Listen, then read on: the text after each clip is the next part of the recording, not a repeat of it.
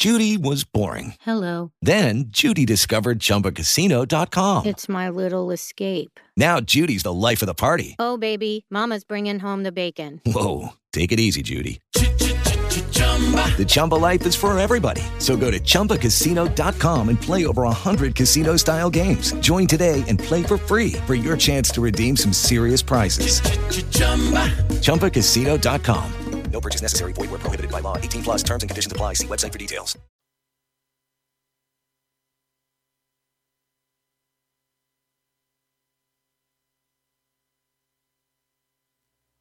Ladies and gentlemen, boys and girls, children of all ages, welcome to the Bloviating Zeppelin's Berserk Bobcat Saloon, live and direct from B Z Sierra Nevada Airy in occupied California, doing the job the American media maggots won't, featuring right thinking from a left brain, working without a net and under an assassination order. Here is the Bloviating Zeppelin.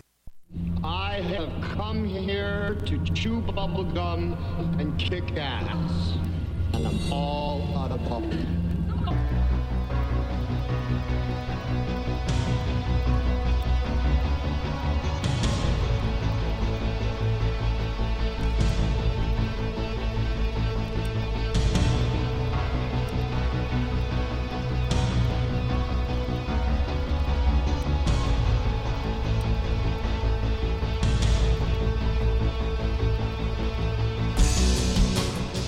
Ladies and gentlemen, boys and girls, children of all ages, thanks for listening to the Bloviating Zeppelin's Berserk Bobcat Saloon, right here on the S H R Media Network. And I gotta say, welcome. You got a belly up to the bar? We've kept your seat. It's great to see you back. Tonight is Thursday. It is November the fourteenth, the year of our Lord, two thousand nineteen. Oh my gosh. Here I am once again on a Thursday night, broadcasting behind enemy lines in occupied California. Huh. Well, I believe, if I'm not mistaken, that Snowball is going to be your bartendress tonight. She pours with the best of them. And the lava lamp is, in fact, lighted, let's see, to my right, your left, indicating that you can listen and chat at S H R media dot com.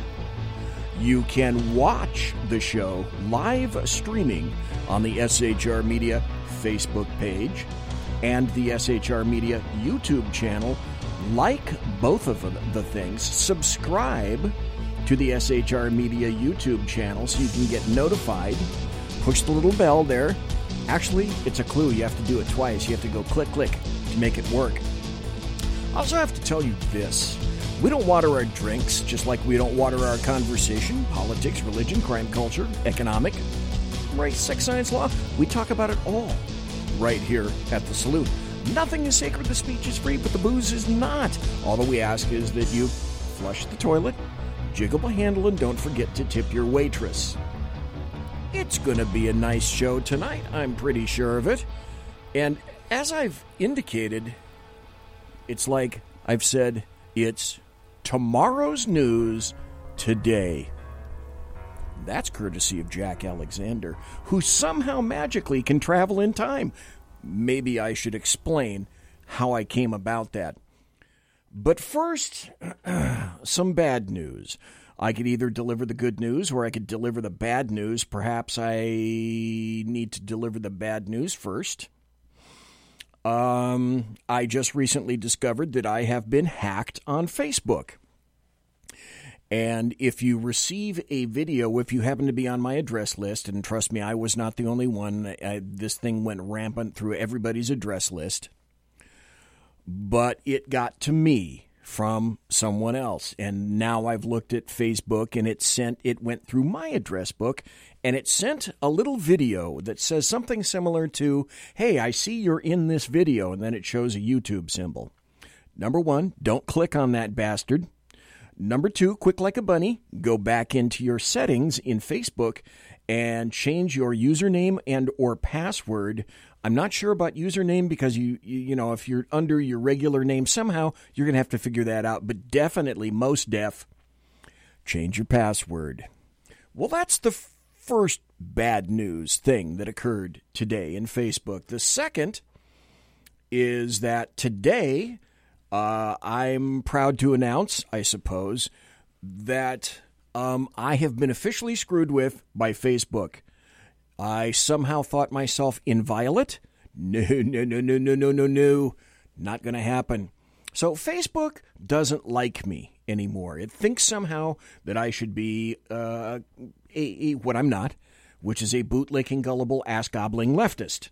And that ain't going to happen. So what it did is it derated me in terms of page quality and said that, wait a minute, wait a minute, I need a, I need a producer. Where is my damn producer? Uh, it derated my Facebook page and said that I am a purveyor of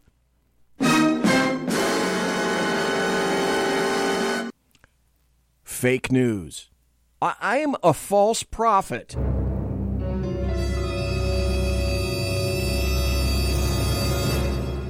I know. And do you know what most of that stuff has revolved around? I know. Climate change. I have been telling people, and I've been purve- a purveyor of false information, according to Facebook, of climate change falsehoods. So I have been placed, I've been told by some sources, although I, when I contacted Facebook, they wouldn't tell me, of course. But I've been told by others that under situations like this, Uh, you can expect that you can be kicked out off of Facebook for about a week or so. So I am apparently uh, persona non grata in groups. I cannot post to groups for at least a week. And that's the way it's going to be for a while. So if you want to find out what's happening to the show, I guess you're going to have to go to my timeline on Facebook, or you're going to have to go to Twitter. And I... I consistently uh, am still on Twitter. I've, I, I have to say this. First, first, I got to tell you this. Jack Alexander is going to be here for the entire two hours. If, oh, wait a minute. It's not that late in, in Jack's world. Jack, you there, sir? I am. Okay. Now, in your world, Jack, it's a little after one p.m. Is that it?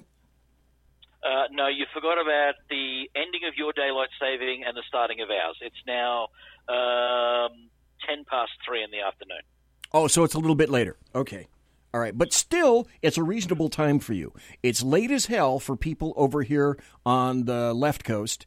Well, it's eight, eight oh five, eight oh seven, and it's eleven oh seven on people on the far right coast in the United Snakes of America. So it's about three oh seven p.m. where you are in the land of Oz. So I don't, like I say, I don't feel so bad.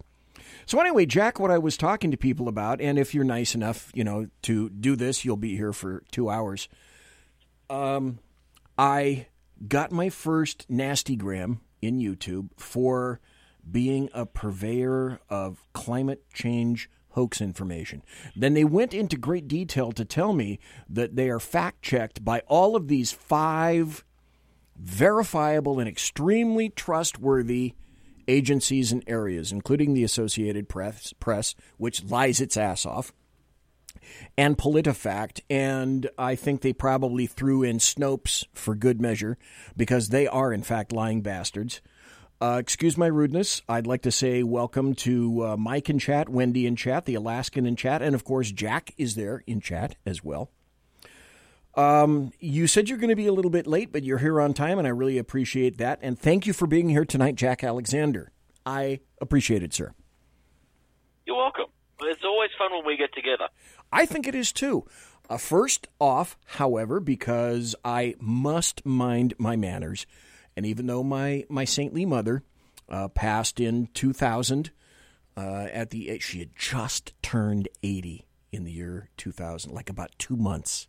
And my sainted mother told me, always make sure that you're very nice to people and uh, give them props whenever possible. Uh, Jack, tell us, you've got your own radio show. Tell us where you can be found on uh, all your social media, and tell people how they can listen to your radio show, please.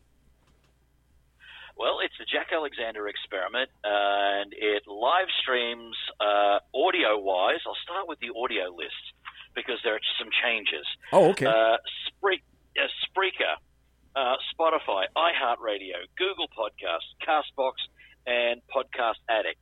Now, I used to live stream on Facebook and YouTube, but uh, this week, like you've been having your own problems, YouTube, uh, first of all, pulled off my uh, Veterans Day special.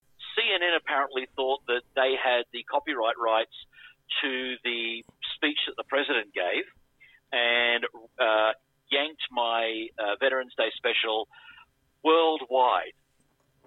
Then um, today I find out they have removed my live streaming privileges altogether. So at the moment I am just live streaming video. Well, from tomorrow I will be live streaming video just in Facebook until I can find some other platform to go to. Okay. Uh, on. Do- so yeah, it's it's a pain. It, it is an absolute pain in the ass. Uh, my constant war with with YouTube is going on. The the constant copyright hits. And you know, people saying that uh, they have that I have to ask their permission to use my voice. Yeah, how damned insane is that? Well, I can tell you, and I think I, I wrote this to you in Facebook. I said, S H R got its butt handed to it about a year and a half ago or so. One of our other guys who doesn't broadcast here anymore decided that he was going to simulcast Uh, the president's uh, State of the Union. That's what it was. It was the State of the Union. And so we learned a very important lesson that at no time anywhere can we get away, at least, with live streaming any broadcast from T V. So we had our Mark one Model one butt in our hands, and then we handed it over to YouTube. They killed us for probably two months. Probably, I think, at least two months before we got our stream back. Do you know if you're ever able to come back on YouTube, or did they tell you essentially that's it? Uh, I can't get anyone to tell me anything at this point. Funny how that works. Um, because you know, I, I, I have a sneaky suspicion this has to do with C N N. And the thing that, you know, that with them claiming that, that the president's speech was theirs. Now, here's the thing. I didn't get the, the video that I used from that from C N N. I got that from the I took that from the White House, from their official stream of the president's address. So, uh, first of all, it should it wouldn't have mattered whether I got it from C N N, N B C, or wherever. Uh, it's, it's the, pub, the president's speech is pub, is public domain. Um, it is newsworthy, so fair use cops into it. But I didn't even get it from C N N. You know, uh, but it was just long enough for them to kill off the viewership I had of that show and reset the counter. It got put back, and, and then the day after it gets put back, I'm now not allowed to live stream? Hmm. But just like me, I couldn't find out. Uh... If I can, you know, how long I this is how weird things got. I had Lee Newton Howard on my show about three or four weeks ago. He's a a Democrat candidate for president of the United States. I wrote in Facebook, probably some not nice language because I really wasn't pleased at the time, but he sent a message to me saying that essentially something similar had happened to him and he knew that it would take about a week. Facebook wouldn't reply to me. A candidate for president of the United States replied to me, but Facebook wouldn't reply to me. Thanks, Facebook. And so, uh, let's see, I got hacked today, and for anybody that happens to be in my address book, like I said earlier, if you get any kind of a message from me that appears to be a YouTube video, and it'll say something similar to, I saw you in this video, don't open it. If you think, even remotely, that you're in my address book, Uh, go in to your settings, change if you, I, I don't quite know how username works because you don't want to change your real name, but at the minimum, go in and change your password, folks. And we probably all should do that. on something of a continuous basis. I have, I admit, I have been negligent on that. I haven't changed my password in Facebook since, yeah, I originally got it. So just information from me to you. Heavy sigh, but we are going to yeah, move. Yeah, it's a little too late. I'd, I'd already, I'd already opened it up. Um... Uh, when it got sent to me, but when it popped up another screen that wouldn't play, and I clicked on that, and then it opened up another screen that wanted a username and password. I went, yeah, no, yeah, not you're not getting that. Not going to happen today. Um, oh, um, in chat, the Alaskan says George Sinzer from Firefox News Online. I don't know who George is, but apparently a member of Firefox News Online. I have Firefox as a uh, search engine, amongst many. Just had C N N pull that on him last night over the Fox News simulcast he did on the impeachment hearings. Hmm. Wouldn't it, Jack, wouldn't it be interesting to see if we could somehow, and you never would be able to do this because Facebook would, would make sure and C N N would make sure that you could never get into the analytics. But wouldn't it be interesting, Jack, to find out how many people on the left have had their simulcasts of C N N and like-minded organizations like M S N B C, A B C, C B S, uh, A B C, C B S, N B C? Uh, wouldn't it be interesting to find out how many people on the left have had their YouTube videos pulled when they have simulcast something similar? My guess would be probably not. My guess would be... it's because we're leaning to the right. Oh, yeah, yeah. And, you know, the, the discussions that I've had with the uh, the marketing people at YouTube in the past over other copyright bans and uh, uh, and strikes and stuff. I mean, somebody, somebody tried to ban um, the Commonwealth equivalent of TAPS, it's known as The Last Post, when I did the uh, mem- when I did a special for Memorial Day. Uh, no, sorry, uh, yeah, yeah, Memorial Day. A few months back, somebody tried to put a copyright stri- strike on that. I went, hang on, this is, this is public domain. This is no, no, no, no. The, the, the British Commonwealth's equivalent of TAPS. Oh, oh, okay. Not TAPS, but uh, you know, somebody tried tried to put it on. And, and again, what they were offended uh, uh, that, that their offence was that we were honouring those that paid the ultimate sacrifice, and it, it's it's. absolutely crazy, and, and when that started, that's when they started the, the, the claims on people putting copyright claims on me using my voice without their permission, and it is it's like every other day, and I think that may have something to do with why YouTube has removed my uh, live stream privileges, because the constant number of hits that I'm getting, and the constant number of appeals that I'm having to lodge. And unfortunately, I don't have uh, Stephen Crowder's half-aged lawyer, Bill Richmond, to go and bat for me. Um, you know, I have a couple of small patrons who completely fund my program. That is the only income I've got. And, you know, so I can't afford to, to, to fight a lawyer. I've got to fight this with what means I've got. And, yeah, it, it's just crazy. Yeah, you win. You you win. You win a small battle, a very critical battle over the First Amendment, and then they, you get the rug pulled out from, from underneath you. And it's, I'm I'm really hoping to find a bunch of lawyers out there. And hey, Bill Richmond, if you, if you're listening, how about independent content creators start a class action against the likes of YouTube and and Facebook and so on, because they were given certain legal protections. Yes, they were. From civil civil liabilities, with the proviso that it was an open platform. Right, that they not they be have, that they not edit material. If you edit material, yeah. that makes you technically a publisher. I believe these people, because they are editors, are publishers. The if-then equation is if they are publishers, then they are subject to to uh, lawsuits, slander, et cetera. Uh, and and censorship, because there are publishers, and they mention yeah. publishing in their interactions with their users. Everybody says First Amendment, First Amendment. It's a private company. It's a private company. Well, okay. It's like at this point, in our history. It's like, okay, do without fuel, do without petroleum, don't have anything to do with petroleum, and see how well your, your life functions. It's now essentially uh, almost like air and water.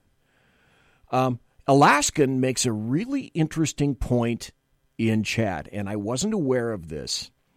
Alaskan says, the damn thing about the feeds are that all of the videos from the chambers are done by C-SPAN equipment.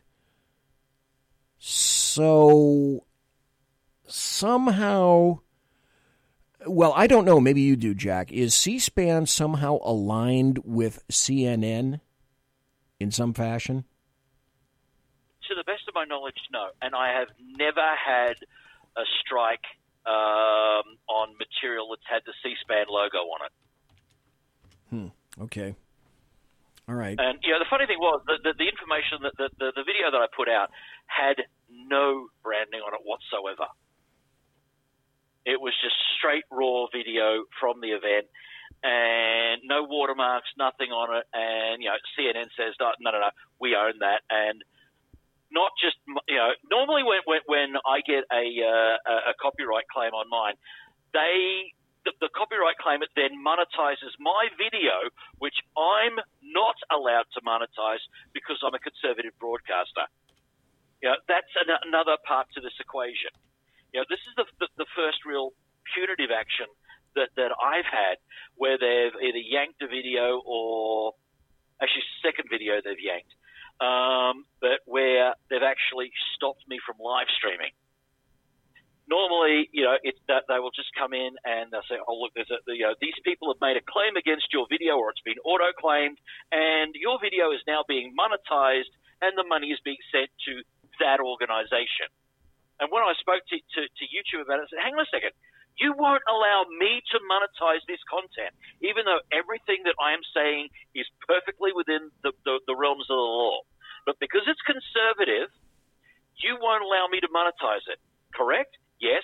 So why are you allowing them to monetize my content, even though you believe that my content is defamatory or offensive to someone? Why is it okay for them to monetize the same content you won't allow me to monetize? And it's my content. And it's, you know, there's usually no ans- no answer. Well, it's like I've said for uh, years, no one is equal until everyone is equal, equal, and that has to do with every aspect of society now, clearly involving social media as well. Uh, we got a phone call. I think it's Mike. I'm not sure. Mike, you there? Yes, I'm here. Okay, what's up, Mike? Other than uh, President well, Trump, you're is right on that. There's a there's a fellow that I listen to um, that has a show that's uh, his name is a. Uh, Uh, uh, Pete Santilli, and he, he's on his, like, fifteenth or sixteenth uh, YouTube channel because they've shut him down several times. Okay. And all, all, and all that stuff, but he's he's on this whole coup thing and calling it a C I A operation. And he said the guy, they, they shut him down because he said the guy's name, you know, uh, Romello, Caramello, or whatever his name is, uh, the so-called whistleblower, and and the fact of the matter is, is the guy's name was already out there. You know, they're, they're and I agree with this guy. He, this is what what they're what Facebook and Google and stuff are doing. They're electioneering. They're trying to yes electioneer. Yes, you know, by shutting people, shutting shutting conservatives down. Yes, and here's the other thing that you'll never know. And this is, again, why I say, Jack, Mike, this is all one big plan. Think about how readily it would be easy. See, twenty sixteen was unique.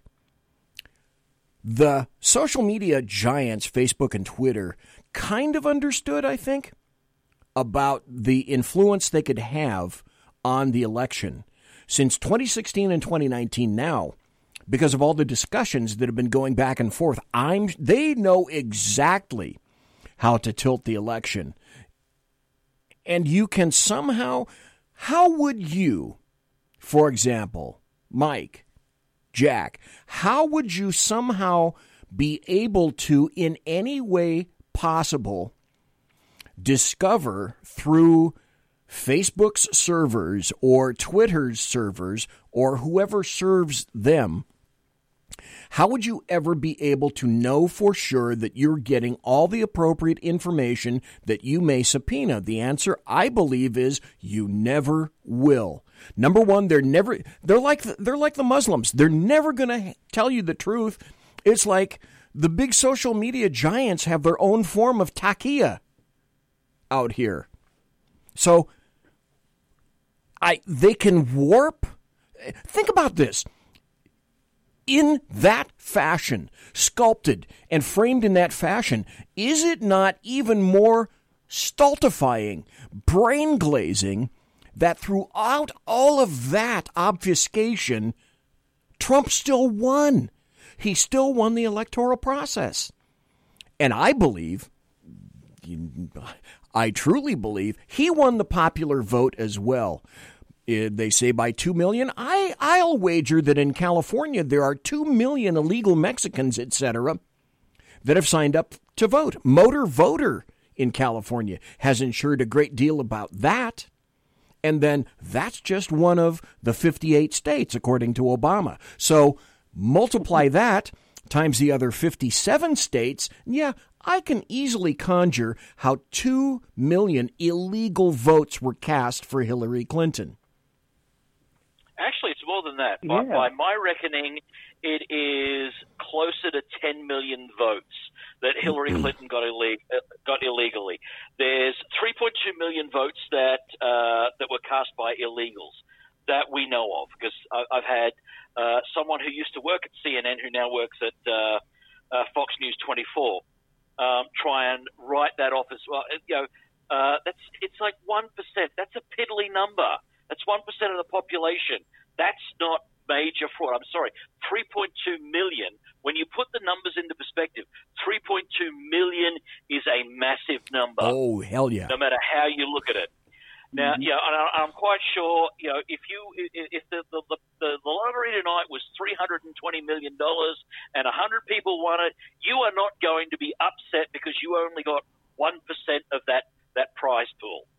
You're going to be quite happy with that that that uh, three point two million dollars prize. Then, you know, so on part of that, then there is the story that you and I covered, uh, maybe not the last time I was on, the time before that. Facebook readily admitted to over eight having eight mil, an influence on eight million people. Actually, it was closer to six million people. So something like five point eight million people Facebook believes changed their vote because of their algorithm. So we're already up to like eight percent there. And then what I'm finding out is there is another um, possible two million people in the United States that voted multiple times. All right. Which the... brings it up rough, roughly around that, that ten, ten uh, million mark. Right. Because you've got a lot of states out there and a lot of districts, all of them Democrat, that had more than one hundred percent of the population vote. Not one hundred percent oh, of the eligible voters, oh, but more on. than one hundred percent of the population of uh, those districts voting. Jack, you're just being picky. What's what's one hundred percent? What's what's one hundred what's a little ten percent bias, give or take ten percent here or there? I mean, really, you know, all you're doing is whining and complaining. Uh, the people that are in danger of overturning the election, it isn't Russia, it's Facebook, Twitter, and all the rest of the social media giants, period, end of statement. Plus, we haven't even taken into account, and it still continues today, of the various voting, the electronic voting booths that when entered somehow won't let you click on the Republican or it'll magically change your vote to Democrat. To this day, we are still having issues with that. So, oh, you mean the machines that are serviced by one of George Soros' companies? No, that wouldn't. No, that. See, there's. No. Oh, man. No, no, it doesn't happen that way, does it? No, uh, no, no, no, no. See that? He, uh, I he, he's normally just a, he's just a he's just a nice old man, a nice old rich yeah, man with bags, who, bags under who his does eyes. Does good things. Yeah, see, now, normally, Jack, when you tell the truth, I would do something like this. I, I would give you a, a little ting like that. But now, no, no, no, when you're spreading lies like that... No, no, no, we're not going to take look, that. They, they, they figured out fast, because of President Trump on Twitter, they figured out fast these uh, these companies that they can have an effect on people because of what President Trump has done on Twitter. Okay, this is a great conversation. I want to consider uh, hold it over the break. Uh, we've got one extra person who's waiting on hold on the phone. What I'd like to do is hold everybody over, because we're going to change things up just a little bit. We're going to go into a new topic that I think everybody is going to go gaga over, not Miss Gaga or Lady Gaga or whatever the hell her name is. But I think it's a it's a new and unique uh, unique. I'm sorry, it's a unique topic that I think everybody's going to kind of enjoy. One that I've never addressed here, and my God, oh my God, it doesn't even have anything to do with politics. But I did promo it, so if, folks, you're reading the promos, you'll have an idea what is up next. And, uh, and we're going to get back to politics. You know, uh, it's Thursday night. It's my show. I can do any damn thing I want, so here's the promo. Make sure you come back. Now's a good time to go get popcorn or pee. Conservative media done right. You're listening to the S H R Media Network. For fifty years, I've seen the American people blinded by corrupt politicians, a lapdog media, and deceptive Islam. The one thing the elites fear is one man with a cane. I'm Dave Milner. Join me through Spreaker, iTunes, and SoundCloud, through S H R Media and the Western Free Radio Network, for half a century of experienced perspective on political and social issues, weekly on The Unpleasant Blind Guy. And catch me on Jeff Mitchell's E D L Radio on blog talk radio dot com. There's no surrender ever, because truth is not always pleasant. It's your business diva here, Melanie Collette. I am inviting you to a front row seat as I discuss some of the most intriguing details of wealth and finance with today's movers and shakers in the world of business. Listen in and discover financial truths on a global, domestic, and household scale. Uncover topics that will impact your wallet today and in the future. Money Talk with Melanie airs Monday through Friday, five p.m. East, two p.m. West, right here on S H R Media and High Plains Pundit Talk Radio. You can't afford to miss it. From a public locker inside a dilapidated Long Island rail station comes a show designed to piss off liberals using truth, facts, and ridicule. The Lid Radio Show, featuring the conservative voice from the People's Republic of New York, the Lid himself, Jeff Dunetz. Tune in every Wednesday at two p.m. Eastern, eleven a.m. Pacific on the S H R Media Network. Go to S H R media dot com. At Lid Radio, we fight for the truth, justice, and a good kosher T-bone. If you don't listen, Hillary Clinton might sneak into your bedroom in her housecoat late at night and blame you for her election loss. It's the Lid Radio Show with Jeff Dunetz.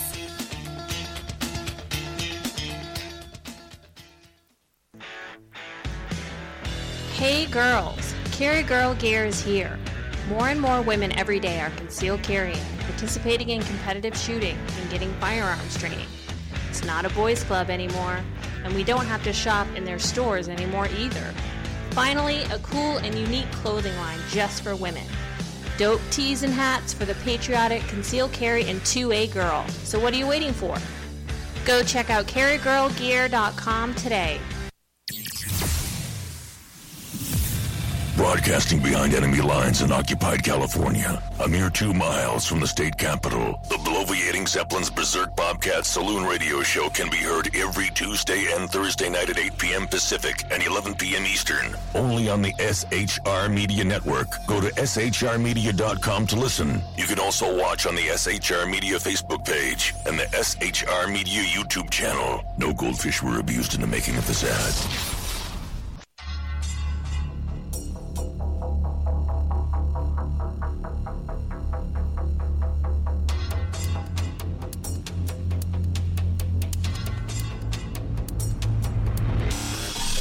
Show on the S H R Media Network, Sackheads Against Tyranny.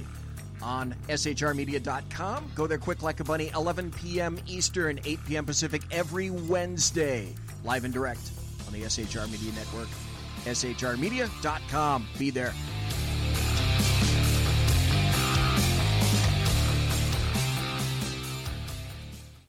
Hey, this is Michael Wright. And I'm Shannon Wright. Join us for The Right Way with Shannon and Mike, Monday through Thursday from seven to nine a.m. right here on S H R Media. Why are they joining us?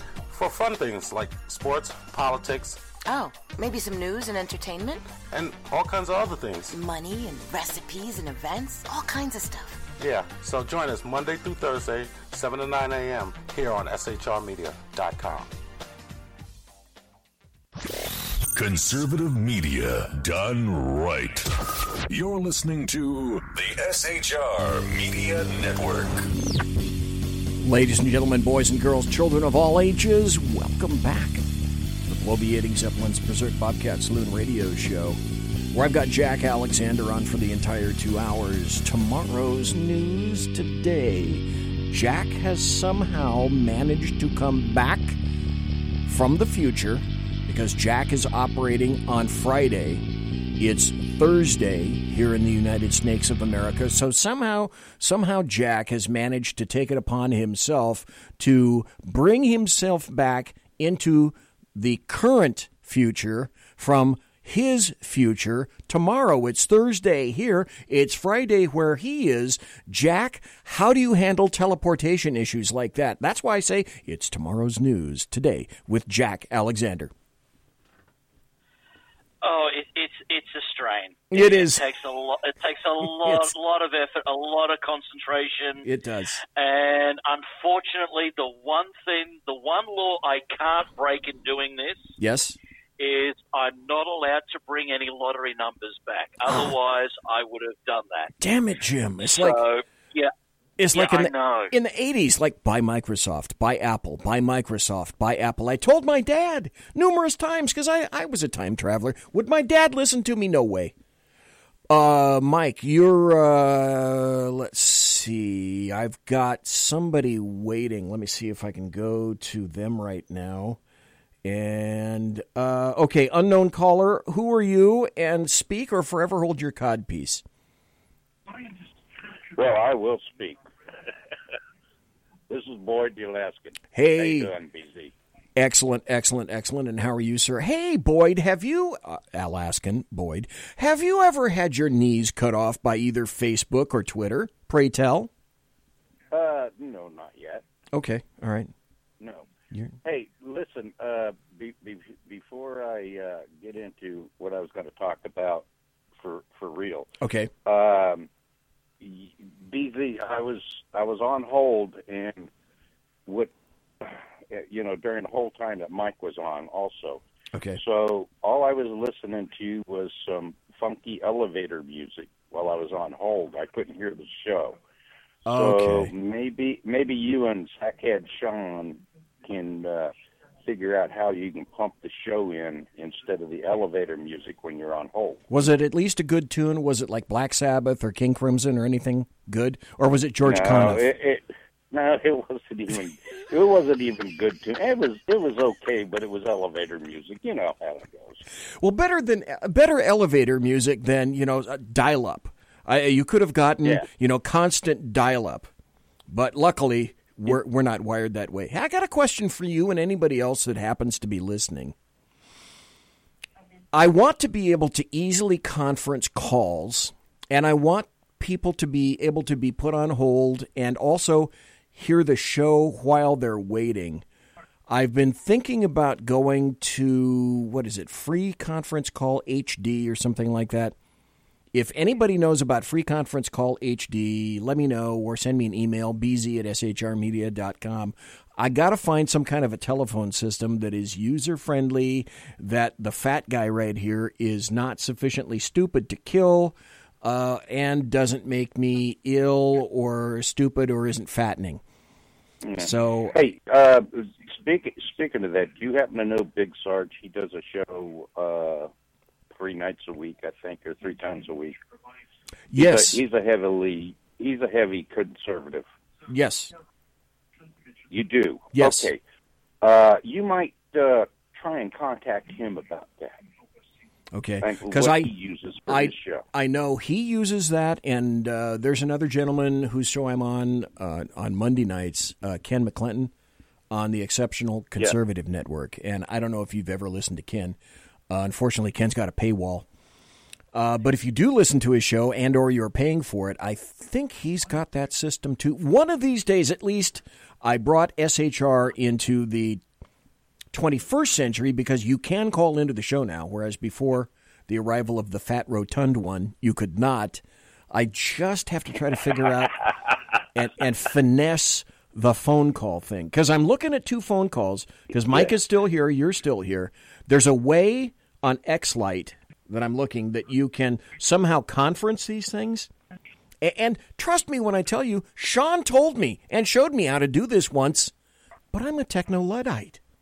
Everybody that listens to well, the show. Yeah, you know what? Uh, what, you, what you need to do is is have Sean write out the steps for you, so you can have the note there.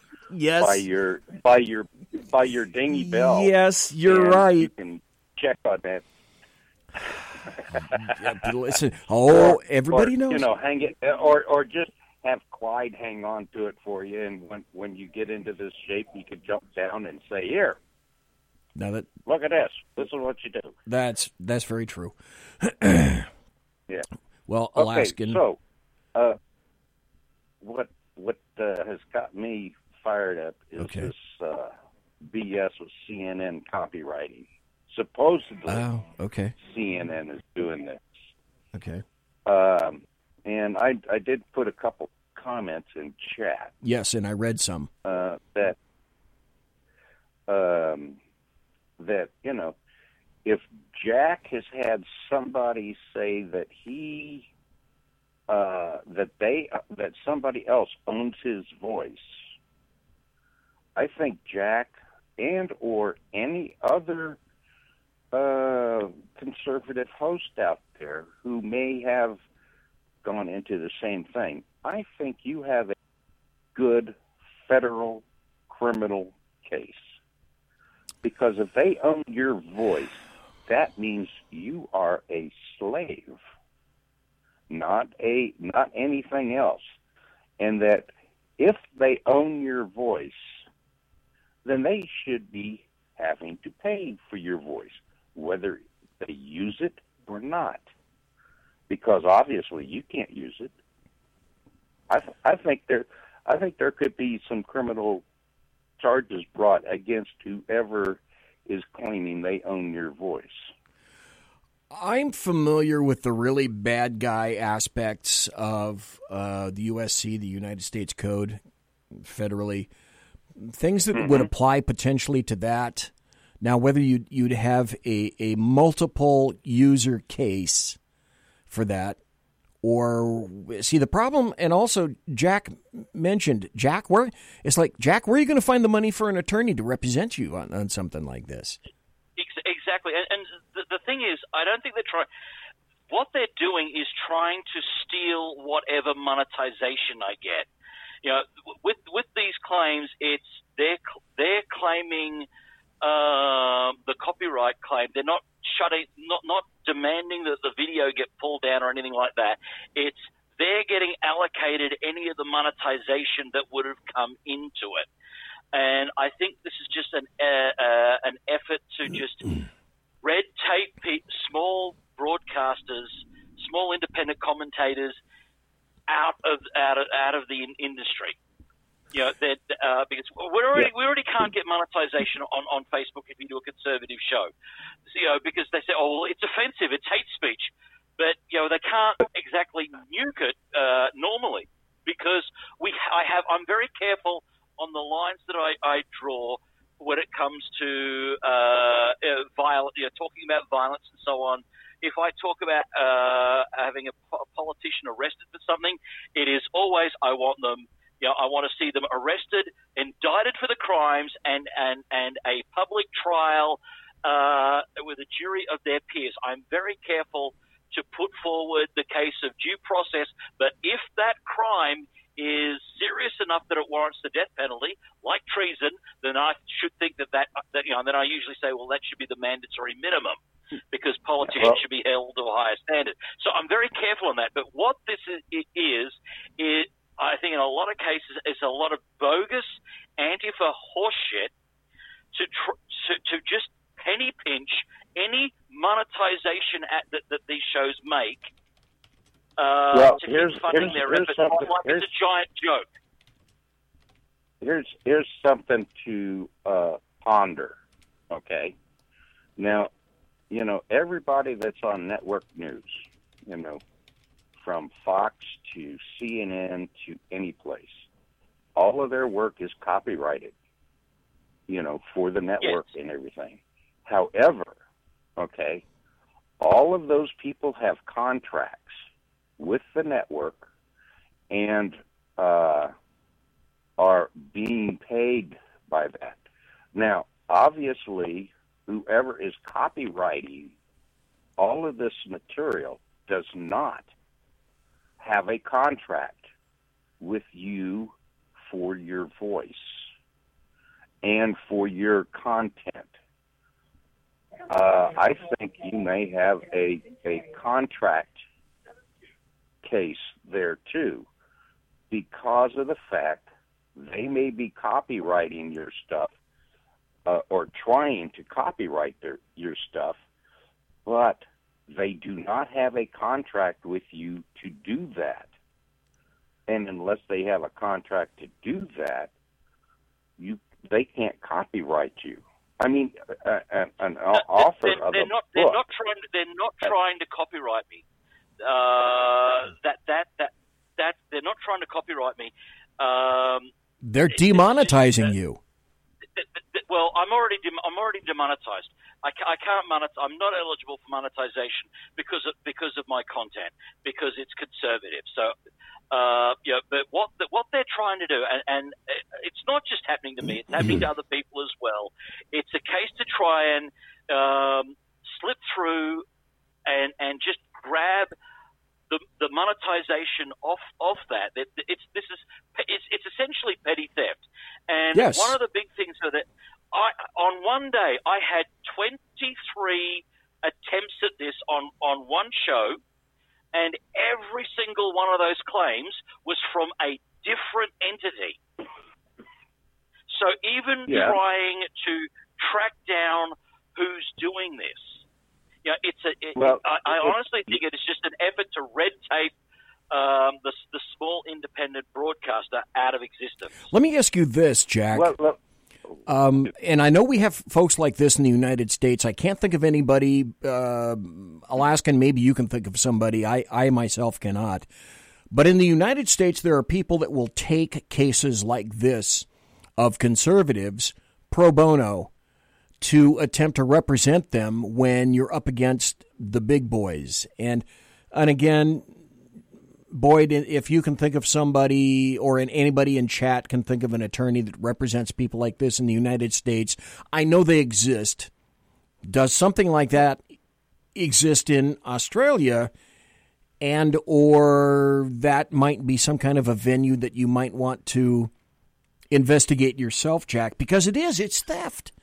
It is theft of, A, intellectual property, which is yours, and B, Uh, you don't mind people, you know, quoting you and things like that. So there's there's fair usage.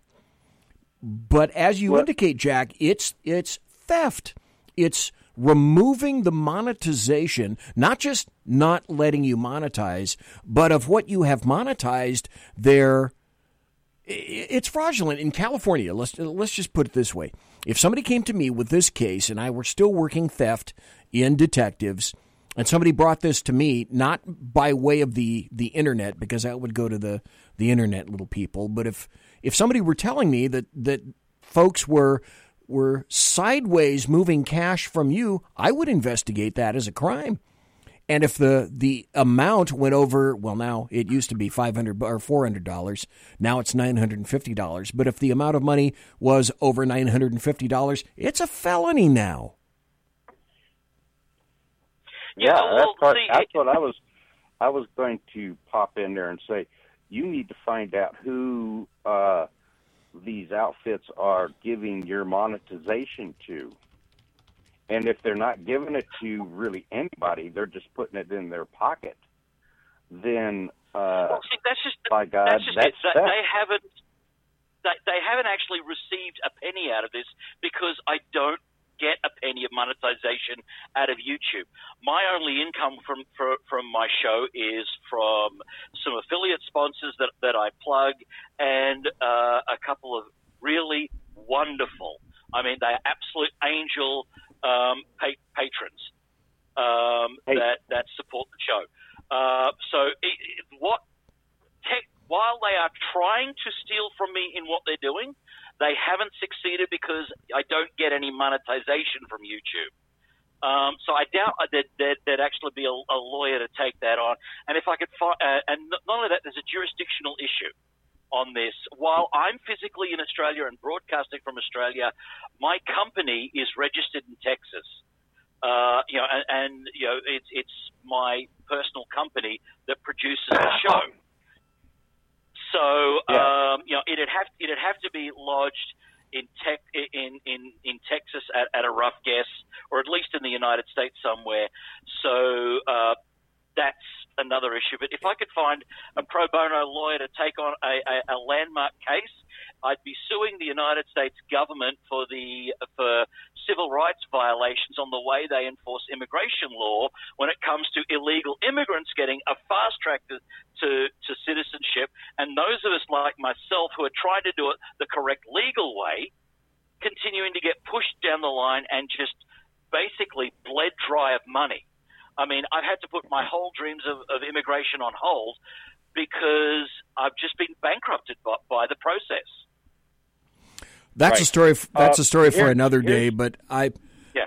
l- let me confirm, Jack. You you have or have not actually suffered a fiduciary loss?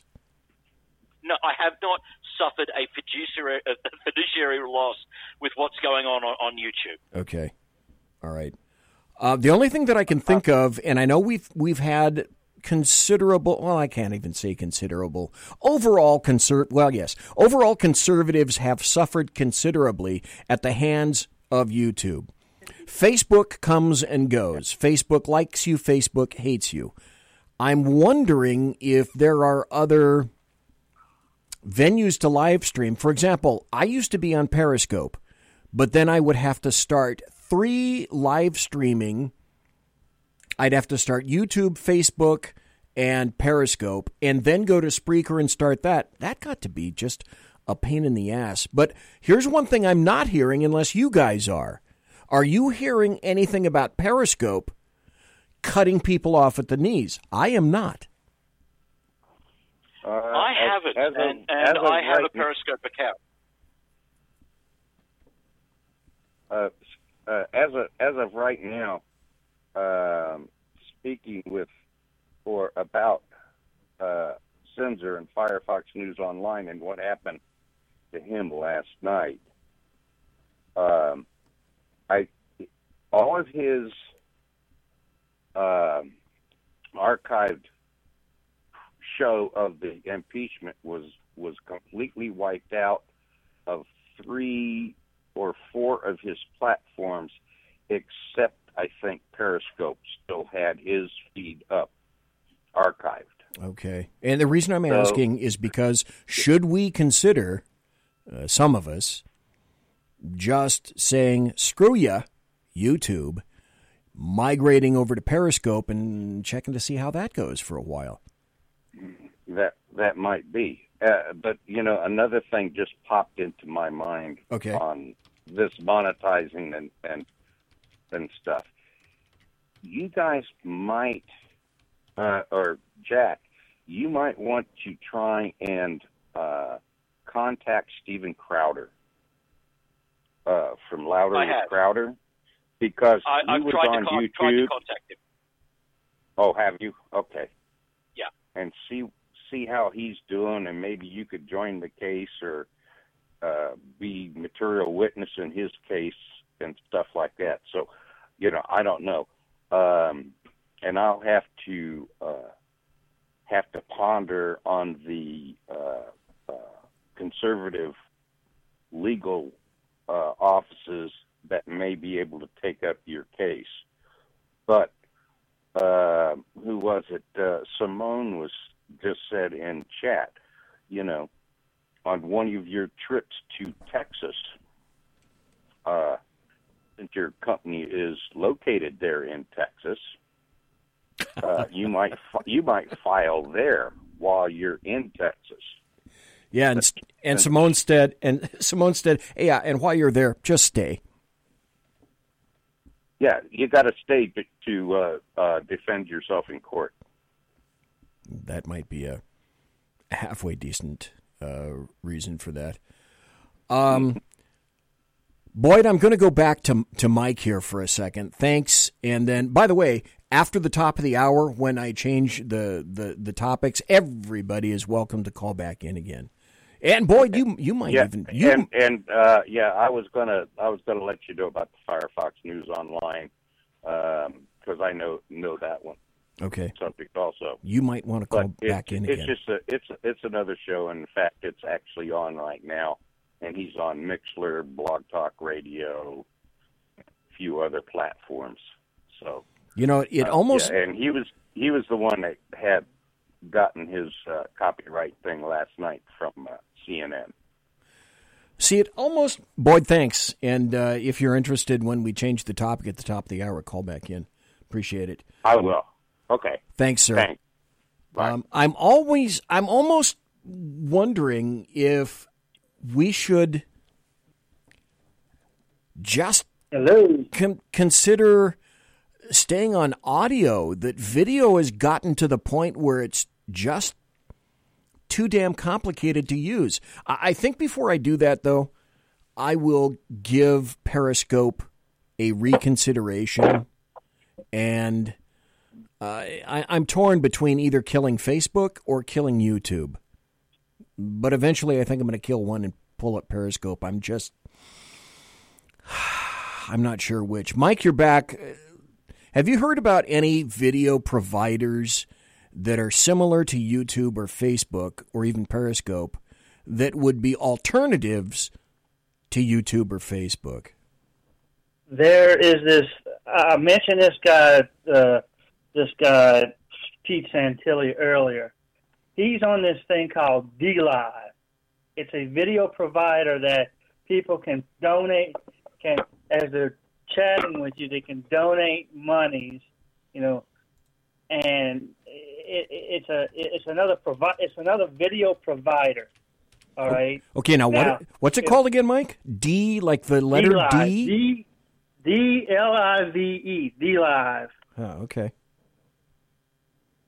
All right. And so you can pronounce you can you can set up an account, and you can have us, instead of going to YouTube or Facebook, you go to D Live, you know, and you can. Now it's in one cent and one cent increments, or maybe dollar, dollar fifty, two dollars, three dollars increments. But people can donate to you, hmm. and you get a hundred percent of the donations. Whereas I think, I think YouTube, I think YouTube gets, takes away like forty percent to go to YouTube, and you get everything else, or something to that effect. There's a certain amount that YouTube takes away. If you're monetized, there's a certain amount of, you know, super chats and other things that YouTube takes away the money from that you don't get because it's YouTube, you know? Okay, I'm looking at it right now. It's at, for people that are interested, it's at d live dot t v, D L I V E dot T V. Yeah, uh, I won't use it. There's something on there right now, and I'm not going to turn up the volume because who knows what the hell that happened to me if I if I do that. Jack, you said what? I, I, I won't use it. Um, when I was looking at other other uh, platforms and so on, I had my eldest son give me a hand, and uh, when we started looking into D Live, they have some pretty strong connections to the Red Chinese government. So oh, D Live is a platform that I that, that I'm, I'm not going to use. Like TikTok as a as, as a uh, as a social media platform, I won't use that one either. Okay, I did not know that. Right. Now in in chat, uh, this, this, in chat, Dave well, that's, says that's the thing. This guy just got figured out that YouTube takes away forty percent of whatever whatever is made made there. And George Sinzer is another guy. He he found this other place called Vaughn dot live, you know. Hmm, okay. And, of course, there's Twitch, twitch dot t v, you know, Twitch, which is another one. But, uh, man, that yeah, sounds like Twitch only there's, handles there's a bunch of them. That sounds like Twitch t- only yeah. live streams for gaming. For gaming. Oh, Twitch sounds like it's a it's a show for zombies anyway. Um, Dave in chat says, check out check out BitChute. I've never heard of BitChute. B I T C H U T E. He says it's what the satirist Soph uses, a- unless that's a reference to Sophocles, which is certainly beyond me. Um, it's the top of the hour, guys. Uh, we're going to change gears just a little bit. Maybe this will resonate with everybody. Maybe it won't. If it doesn't, I'm just going to throw it out in the ozone. If it doesn't resonate and I don't get any calls, that's cool, because I have an ass load of politics right here just for you. So in any event, and it's going to be buttery, it, there will be buttery political goodness if this one just falls flat like a Zeppelin. Imagine that. So don't go away. If you got a poo or pee or get popcorn or get your favorite adult beverage, folks, now's the time. I'm the Bloviating Zeppelin. That was Mike on the phone call. We got Jack Alexander from the Jack Alexander Experiment right here. He's traveling through time. I'm B Z. This is S H R, and now it's time for something else, I think. Conservative media done right. You're listening to the S H R Media Network. From a public locker inside a dilapidated Long Island rail station comes a show designed to piss off liberals using truth, facts, and ridicule. The Lid Radio Show, featuring the conservative voice from the People's Republic of New York, the Lid himself, Jeff Dunetz. Tune in every Wednesday at two p.m. Eastern, eleven a.m. Pacific on the S H R Media Network. Go to S H R media dot com. At Lid Radio, we fight for the truth, justice, and a good kosher T-bone. If you don't listen, Hillary Clinton might sneak into your bedroom in her housecoat late at night and blame you for her election loss. It's the Lid Radio Show with Jeff Dunetz. For fifty years, I've seen the American people blinded by corrupt politicians, a lapdog media, and deceptive Islam. The one thing the elites fear is one man with a cane. I'm Dave Milner. Join me through Spreaker, iTunes, and SoundCloud, through S H R Media and the Western Free Radio Network, for half a century of experienced perspective on political and social issues, weekly on The Unpleasant Blind Guy. And catch me on Jeff Mitchell's E D L Radio on blog talk radio dot com. There's no surrender ever, because truth is not always pleasant. This is Shannon Wright of The Right Way with Shannon and Mike in the A M. Mike's not here, so I gotta talk fast. You gotta join us. Fall season. Getting ready to start up with a whole bunch of new stuff. News and food and politics and sports and entertainment and a whole bunch of stuff. But wait, Mike's coming. I gotta go. Remember, Shannon and Mike in the A M on S H R Media, Monday through Thursday, seven to nine a.m. Make sure you tune in. Featuring right thinking from a left brain and doing the job the American maggots won't. B Z is fundamentally changing America one diaper at a time. Just when safety pin manufacturers are running out of metal for the diapers of the leftists, where the speech is free, but the drinks are not. The Bloviating Zeppelin's Berserk Bobcat Saloon can be heard every Tuesday and Thursday night, commencing at eleven p.m. Eastern and eight p.m. Pacific, where pushback is a requisite art form in and of itself. Let your ossicles be truly liberated when you listen to the Bloviating Zeppelin's Berserk Bobcat Saloon, only on S H R Media Network. No ferrets were harmed in the making of this ad. Join me, Jack Alexander, for the Jack Alexander Experiment podcast, as I take a unique outsider's look at the issues affecting the U S A. I fearlessly take on the issues that everyone else is too scared to touch. The Jack Alexander Experiment podcast is available wherever good podcasts can be found, like Spreaker, iHeartRadio, and Google Podcasts. The Jack Alexander Experiment because it's not a matter of left versus right. It's a matter of right versus wrong. It's your business diva here, Melanie Collette. I am inviting you to a front row seat as I discuss some of the most intriguing details of wealth and finance with today's movers and shakers in the world of business. Listen in and discover financial truths on a global, domestic, and household scale. Uncover topics that will impact your wallet today and in the future. Money Talk with Melanie airs Monday through Friday, five p.m. East, two p.m. West, right here on S H R Media and High Plains Pundit Talk Radio. You can't afford to miss it. Featuring the effervescent contrarian Sackheads Clint, plus the unrestrained bulbosity of B Z, the Sackheads Against Tyranny is a real chat show. Doubling your late-night conservative talk show pleasure with double the hosts, you can listen every Wednesday night at eight p.m. Pacific, eleven p.m. Eastern. Please note, some contents may have settled during shipping. Member F D I C, batteries not included, warranty void in Montenegro. Conservative media done right. You're listening to the S H R Media Network. Ladies and gentlemen, boys and girls, children of all ages, my microphone boom keeps moving on me. I just bought this bad boy, and I haven't quite figured out how to make sure that it's it's nice and movable, but it doesn't move backwards on me. Just more technology for B Z to screw up. And yes, Sean did assemble it. Some contents may have settled during shipping, of course. Tonight we have Jack Alexander on, and uh, welcome, Jack. Thanks for being here tonight. Always a pleasure, and that's why I use a headset. I don't have that problem. yeah, yeah, that's true. Now, it's funny you should mention headsets, and it's also funny that you mentioned uh, radio, Blog Talk Radio? Somebody mentioned Blog Talk Radio. Was that you, or or maybe it was Boyd from the previous call? Might have been Boyd. Um, Dan Butcher used to be on here, and Dan broadcasts on Blog Talk Radio. And then something happened. Either Speak, Spreaker bought Blog Talk or Blog Talk bought Spreaker, one of the two.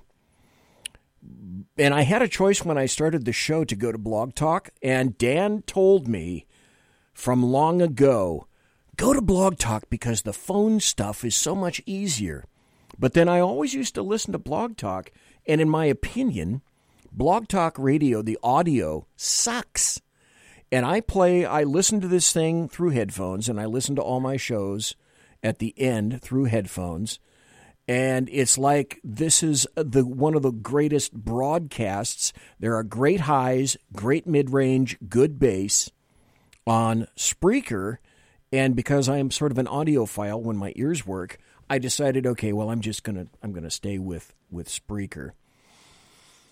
Um. And, oh, and again, thanks to everybody in chat. Wendy, Simone, the Alaskan, Real Mike Pasqua, Dave Milner's in here, Dave, Jack Alexander, of course, and one viewer who is masked, but we don't unmask viewers here in the saloon. Now I got a choice, and Jack, you can help me with this. I got a choice. I, I thought, okay, maybe I could do a couple of things. I could do politics because... If you've never heard it, folks, I printed out a copy of the memorandum of the telephone conversation that everybody is going nutty about on the Ukraine. And it's only five pages. So if you've never heard what was in this, one of the things I was thinking about doing tonight in terms of politics was reading this thing to you and then letting you decide for yourself. Uh, my guess would be most of the people listening tonight, live or in podcast, you've never read this thing, and I was going to read it so that you can make up your mind as to whether or not you think this is quid pro quo, whether it isn't quid pro quo. Jack, have you, just out of curiosity, have you either read this or maybe even read it on your show? Have I read it out verbatim on my show? No, I actually have a print, uh, a hard copy in my hot little hands as we speak. I do too, uh, yes. But, uh, no, I have read it cover to cover. And, uh, I mean, there is, you know, from what I, I found it, there was no quid pro quo in there. There was no threats, veiled or otherwise. as opposed to the conversation that Joe Biden likes to brag about. Oh, yeah. Where, um, and I mean, it's it's just, as I said it on my show, the, the evidence that, that, that the whistleblower is putting forward in this, I've seen hair, the gossip in hairdressing salons have less steps in the gossip chain. I mean, the, yeah. the way that Jim Jordan described it as six people having four simultaneous conversations at the same, you know, um, I mean, oh, it, it's it's it's crazy. I've never. You would think that gossip would not be a measuring stick when it comes to something as important as impeaching the President of the United States. Well, since since you're in tomorrow, Jack, and we're back at today, and you're from the future, do you have any prognostications in in your bit of the Twilight Zone that you can tell us or give us some clues as to what's going to be happening on Friday? What's going to be happening on Friday? It's going to be more Democrat politicians uh, procrastinating and turning in, turning in, uh, a bogus impeachment into a three-ring circus. Um, Twilight Zone doesn't even come close to it. Did you see the drag queen that one of the social media networks sent to cover the uh, impeachment on the first day? Um, I've seen a lot of drag queens, but I've missed that one, so go ahead and regale us with that tale. Uh, a drag queen by the name of Pissy Miles. Wait, wait, wait. Miss, uh, Missy or Pissy? With a P. Jesus. P, P for penis. You can't write this stuff. And um, I, uh, it was one of the Republican uh, congressmen was uh, just overlooking at people come filing in for the hearing. Okay. And took a little bit of phone footage and tweeted it out as this thing um, uh, was coming through uh, the metal detector. And in spite of having taken the shoes off and everything else, um, still was setting off the metal detector and had to have the wand, the wand and a pat down and, and everything. Um, Do you remember the artist and actor, uh, the, the the shock actor and artist from the eighties called Divine? Yes, the Fat Unit. Oh, yes, okay. Pissy Miles make div- makes Divine look as beautiful as Melania Trump is today. Oh my, O M G. Really? Now are you talking in terms of general weight of avoirdupois? Would she challenge, she, it, unit, whatever. Would would would the unit challenge B Z for bulbosity? Is that what you're trying to implicate here? Oh, man, you're a Calvin Klein model compared to this thing. That's sad. That's really Not that, not that I want really to see sad. Your tighty-whities up no, on a billboard don't. On Santa Monica Boulevard, but... You don't. A long time ago in a galaxy far, far away, I don't know why this just entered my brain, I had a picture of me standing on the corner of seven eleven G Street where the sheriff's department is, and I was holding a sign that all the bums used to hold, and I, I a guy took a picture of me standing on the corner and it says, "We'll investigate crimes for food." I don't know why that came up, but it just it just happened to came come up. Let's do politics for a little bit. I can do this on another day. Let me tell you what I was going to do. Jack, you can tell me. I'll tell you what, folks, let's just throw it over to Jack right now. Let's throw it over to Jack.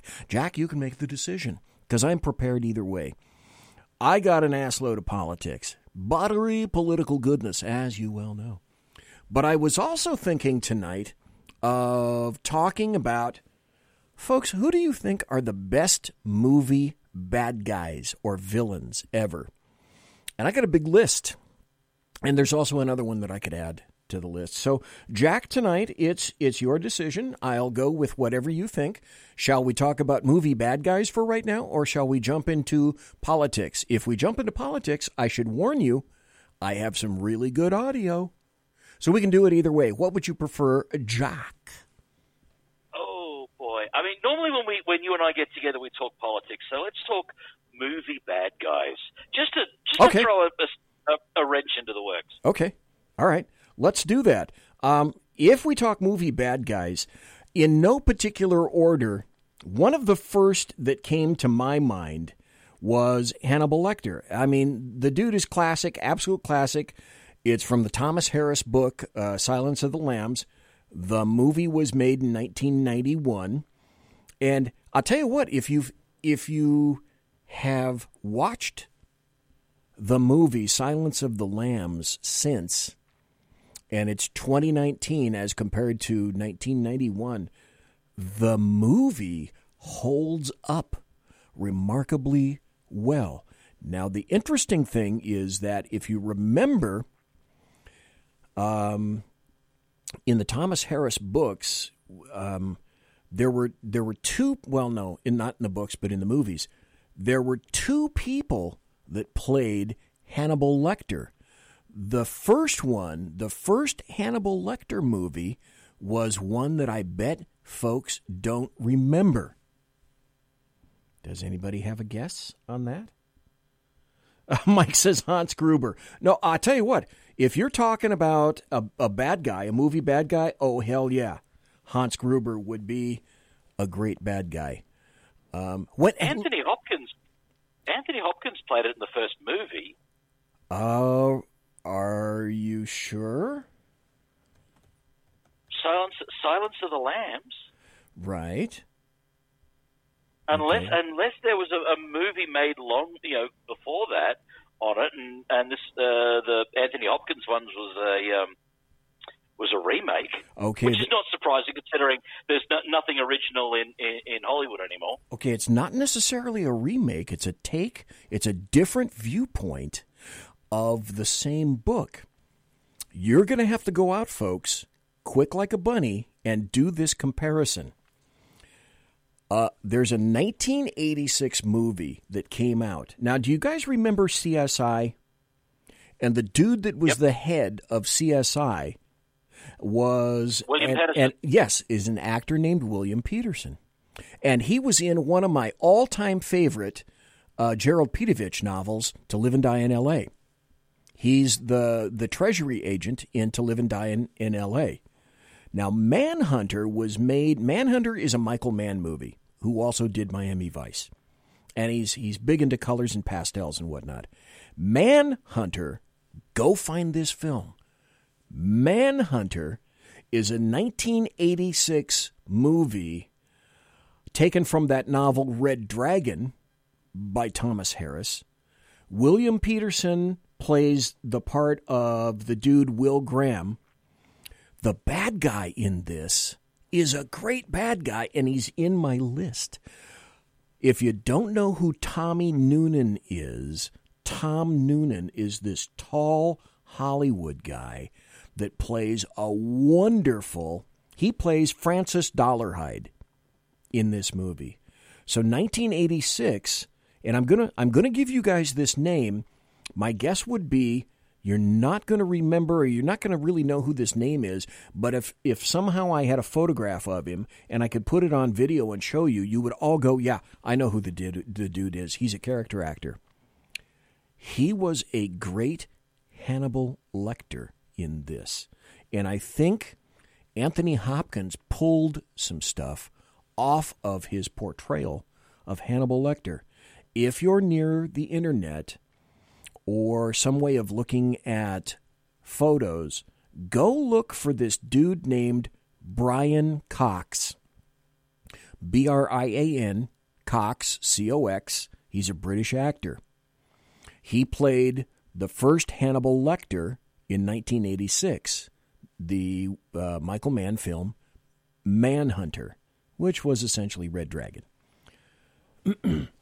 Go find that movie. Go look at that movie. And your homework, folks, is to watch that movie between now and next week.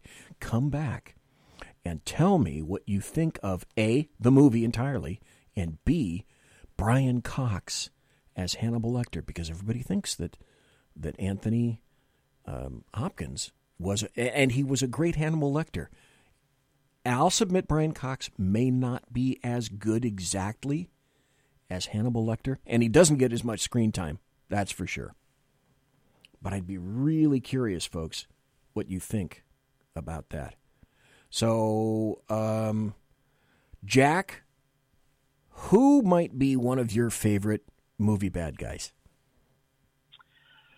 Oh, boy. Um, oh, damn, what's his name? Um, uh, Clancy Brown. Um, has played a couple of really good bad guys in films that I like. Oh. He was the Kurgan in Highlander. Yes, he was. He's played some actually. He, he played some really good, good, good characters as well. Uh, that uh, that was one. Um, so many of the bad guys that have played um, Ernst Stavro Blofeld in many of the uh, the Bond films. Right. You had uh, Telly Savalas doing it. Um, Charles. Um, Brown, who also was the narrator of the Rocky Horror Picture Show. Okay. Uh, there was an- another good one. That, that, uh, uh, oh, it was an, an, another one. Uh, not Donald, uh, Donald Pleasance. Oh, uh, right. Another in, good in, Blofeld as well. In, uh, gosh, Donald Pleasance. Donald Pleasance was a British actor in that movie, and I think he was in Doctor No. He had a scar right across his eye. Donald Pleasance was also a World War Two soldier for the British that very few people know about as well. Now, why I remember that, I don't know. Let me throw this out there, too. And you may not align this guy with a bad guy, but once I tell you, if you've seen the film, you'll go, oh, hell yes, but he's not the bad guy that you would customarily think. I'm going to throw out there, uh, I mentioned Hannibal Lecter. I'm going to throw out Brigadier General Jack D. Ripper. And a lot of people are going to say, who the hell is that? If you've ever watched one of my favorite movies, happens to be in black and white, one of my all-time favorite movies is Stanley Kubrick's Doctor Strangelove, or How I Learned to Stop Worrying and Love the Bomb. It was from a book, a nineteen fifty-eight novel, Red Alert, by this guy named Peter George. And so Kubrick stole this book and rewrote it a little bit. And Sterling Hayden, Sterling Hayden, you guys are going to remember Sterling Hayden when I tell you this scene. Sterling Hayden was the bad cop who got shot by Michael in the Godfather series, in the very first Godfather. That was Sterling Hayden. Grabbed his throat, hit his head on the table, fell over. Sterling Hayden's ultimate role, uh, that was a... Doctor Strangelove was nineteen sixty-four, if I'm not mistaken. General Ripper, played by Sterling Hayden, sent his entire nuclear-armed B fifty-two wing beyond their failsafe points into Soviet airspace due to, if you remember this, the pollution of our national precious bodily fluids. If you've never seen that movie, again, this weekend, go out and, and rent that movie. Um, the other thing that's noteworthy is that Peter Sellers played three roles in that movie. It was wonderful. Um, any other thoughts about bad guys? Because I got a, I got a ton of them. Um, oh, geez. I don't know. I'm trying to think of something new, but there hasn't been a, a really good movie worth watching. Um. I mean, if you want a nice, ominous voice when it comes to a bad guy, any bad guys voiced by James Earl Jones, like Darth Vader and so on, come to mind. Oh yeah, um, oh that's, yeah. That's you know, that's always a really um, an ominous voice that comes uh, that comes into it. Dave Dave says in um, chat, Keenan Wynn. Keenan Wynn wasn't a bad guy, but yes, he was in Doctor Strangelove. And and Keenan Wynn's line, do you remember, folks, from Ke- uh, Keenan Wynn's line from Doctor Strangelove is, "You're going to have to answer to the Coca-Cola Company." If you haven't seen the movie, you won't get it. Hey, Mike, what do you have to say? Oh, not too much. You're right, B Z, but look, you know, I, I'm a big comic book movie guy, but hey, I said I said earlier about uh about what's his name's portrayal of the Joker. Uh, Heath Ledger did a very fine job portraying the Joker. As did I mean the three guys that have portrayed the Joker, uh, uh, Heath Ledger, Jack Nicholson, and of course Cesar Romero, did a very good job in their times of portraying that character. You know how just maniacal and evil he is, and of course, of course, from Superman the movie, Lex Luthor, right? Uh, Gene Hackman, right? Or General Zod. General Zod was was pretty bad. Uh, let me ask you, Jack, and you, Mike, and folks that are out in uh, that are listening right now, or folks that are in podcast. You can cogitate about this later. Who was the best Joker? Was it Heath Ledger? Or the, I went to go see the new Joker movie. Uh, Joaquin Phoenix was in it. But after having seen Heath Ledger do the Joker, in my opinion, compared to Joaquin Phoenix, um, Joaquin Phoenix was clearly number two, number three, or number four. So who was the best Joker, folks? Who do you think? I think the best Joker is, is Heath Ledger. But for a lot of people, and this Uh, this this maybe doesn't count for you, but for a lot of people, the Joker for a lot of for, for a certain generation is Luke Skywalker, who voiced the Joker in Batman the Animated Series. Uh, Boy, you got that ahead of me because I never I never heard that. So you are ahead of me on that. Yeah, one. Mark Mark Hamill, who played Luke Skywalker, uh, did it for many years, and, and he is seen as the number one voice actor for having voiced the Joker in the animated series. Um, and yeah, he, he certainly added, added a level of uh, craziness to it. Um, Sort of like steer, uh, I, I sort of put uh, Mark Hamill's Joker in, in the same category as Cesar Romero, uh, and, the, and and having an illegitimate love child, child of Cesar Romero's Joker, Heath Ledger's Joker on acid,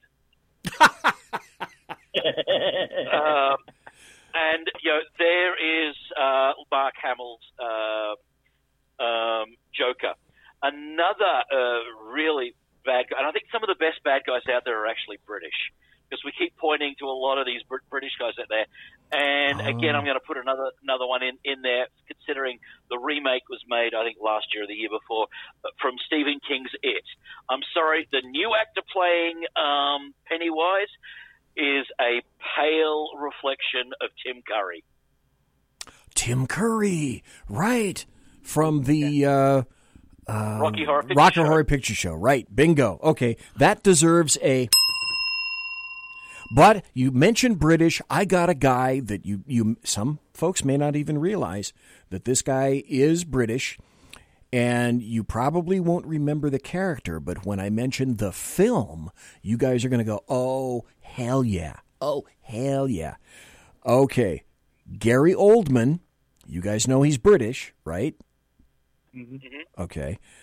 Do you remember Gary Oldman as Detective Norman Stansfield in that nineteen ninety-four Luc Besson film, The Professional? Stansfield was a drug-snorting, unkempt, over-the-top D E A operative responsible for an assload of killings in The Professional. If you haven't seen that movie and you want to look at a bad guy, Gary Oldman's Detective Stansfield was a great bad guy. Great hey, look, bad guy.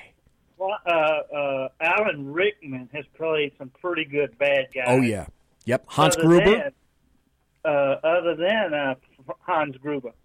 He play, Remember, he played the... Uh, oh, he, he, was in the, the, he was in the Harry uh, Potter the films. Prince of Nottingham and the... the, the, uh, the uh, The uh, Robin Hood and Prince of Thieves thing. Oh, you're he right. Was great in that movie in that role. Yep, you're right. You're right.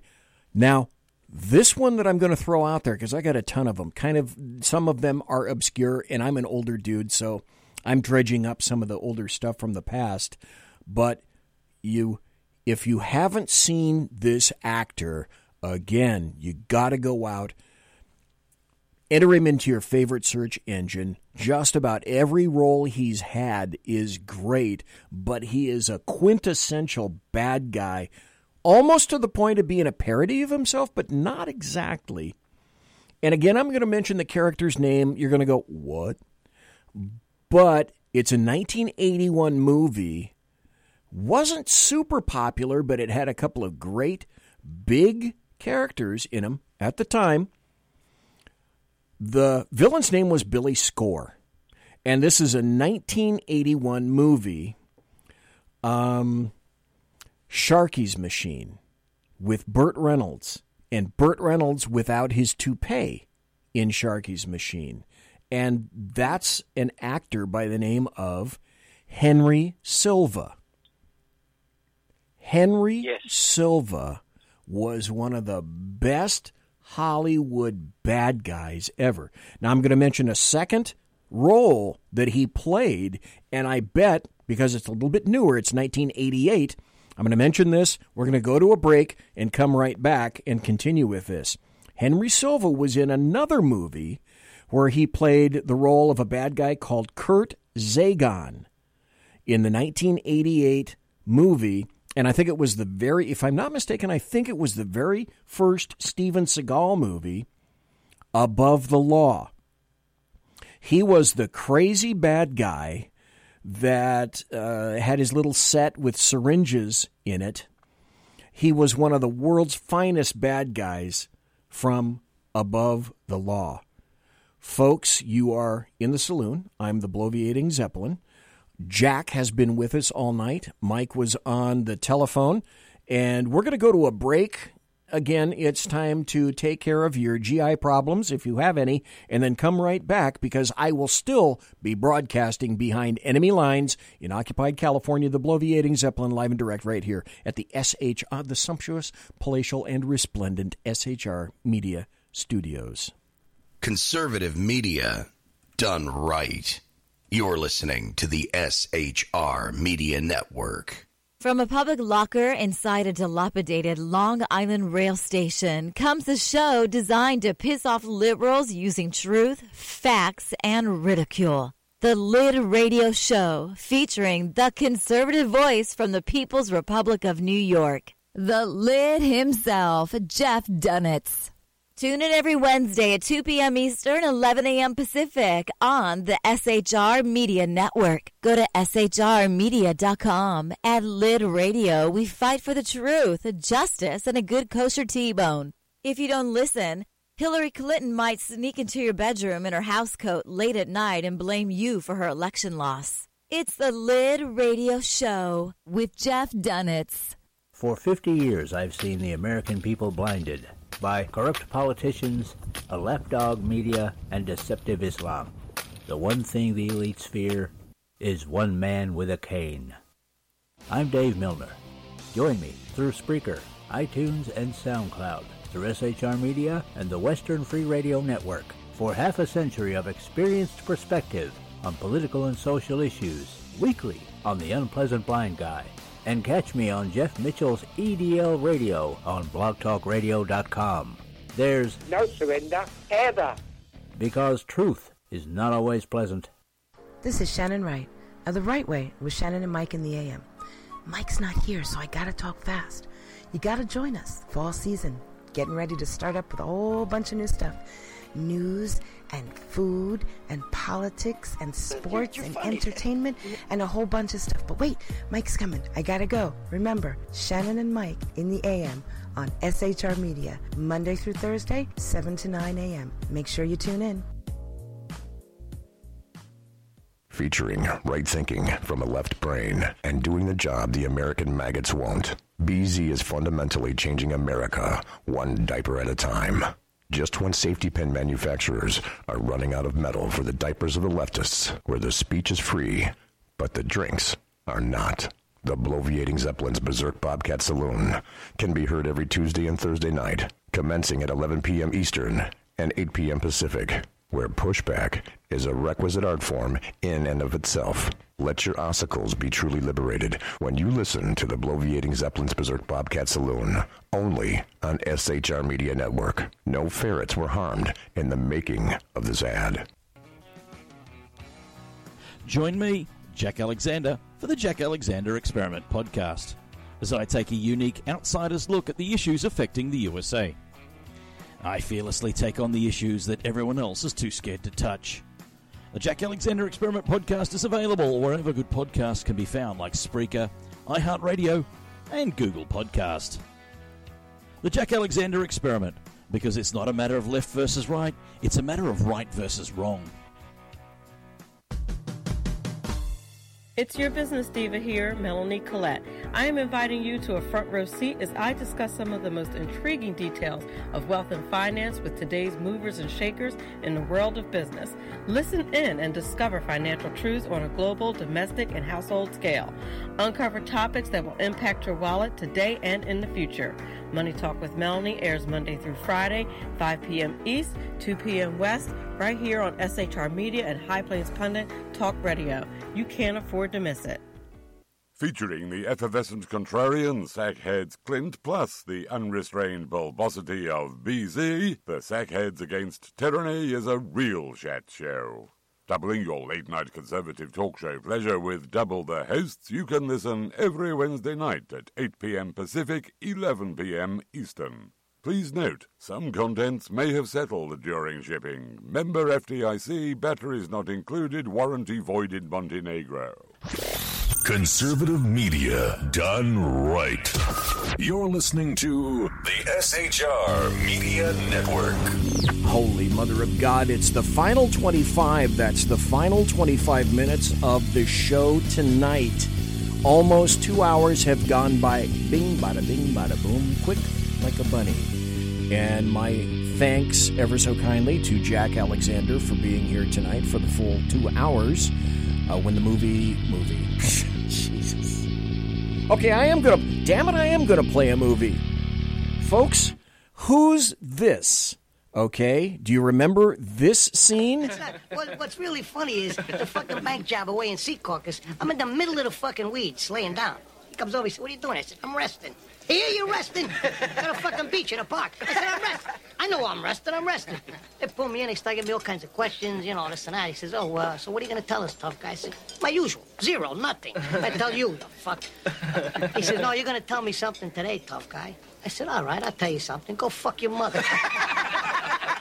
Bing, pow, boom, bing. You saw the paper, Anthony. My head was up like this. So, so now I'm coming around, you know. I start to come out of it. Who do I see in front of me? This big prick again. He says, "Oh, what do you want to tell me now, tough guy?" I said, "Bing, what are you doing here? I thought I told you to go fuck your mother." I thought he was going to shit. Pow, bing, pow. But it gets worse. I wish I was big just once. You're a big cop. Really funny. Really funny. Uh, what do you mean I'm funny? it's, it's funny, you know. It's a good story. It's funny. You're a funny guy. What do you mean? You mean the way I talk? What? It's just, you know, you, it's, you're just funny. It's, it's funny, you know, the way you tell the story and everything. Funny how? I mean, what's funny about it? Tommy, no, you got it all wrong. It's... Oh, oh, Anthony. He's a big boy. He knows what he said. What'd you say? You're right. Funny how? Just, what? Just, you know, you're you're funny. You mean? So? Well, let me understand this, because I, you know, maybe it's how me do you I'm a little talk fucked your up, maybe. Way but I'm out funny of how. I mean, funny like I'm a clown. I amuse you. Like this. I make you laugh. I'm here to fucking amuse you. What do you mean funny? Funny how? How am I funny? I'm not just. You know how you tell a story. What? No, no, I don't know. You said it. How do I know? You said I'm funny. How the fuck am I funny? What the fuck is so funny about me? Tell me. Tell me what's funny. Good luck. Get the fuck out of here, Tommy. You motherfucker. I almost had him. I almost had him. You stuttering, you stuttering prick yet? Frankie, was he shaking? And that was Tommy DeVito. That was the character Tommy DeVito in Goodfellas. That's a nineteen ninety film. That's Joe Pesci. So we talked about uh, Goodfellas. We talked about Billy Score. Uh, here's one that's going to date to nineteen sixty-five. In the meantime, uh, Mike, do you have another bad guy or another villain that you'd like to throw out there? You know there? What? I got I got another. I, I, you know, staying with the Die Hard series of movies. Okay. Uh, Jeremy Irons played the brother of Alan Rickman's character, Franz Gruber, named Simon Gruber, right. and he did a bang-up job in that role. He did. So, yeah, I'm looking at I'm looking at a list of different guys, you know, uh, Christopher McDonald and Jeremy Irons and Julian Sands and Vernon Wells and Stephen Burkhoff and Daniel Craig and Christopher Plummer. All these guys that played villains and played them well, you know. And look, that's not the funniest clip from uh now now I flip flip the script on you. He played a good guy. Uh, uh, Pesci played a good guy in one of the uh, Lethal Weapon series. Yes, Again, he was one of the funniest one of the funniest clips I've ever heard about how they fuck you with the cell phone. You know, that um, was a hilarious clip. Jack, you know, got any any uh, villains that you thought of, Senor? Because I still got a ton. I've I've got three here that that I I just uh, quickly looked up, and okay. I'm going to start with uh, an, another uh, uh, big name, John Hurt.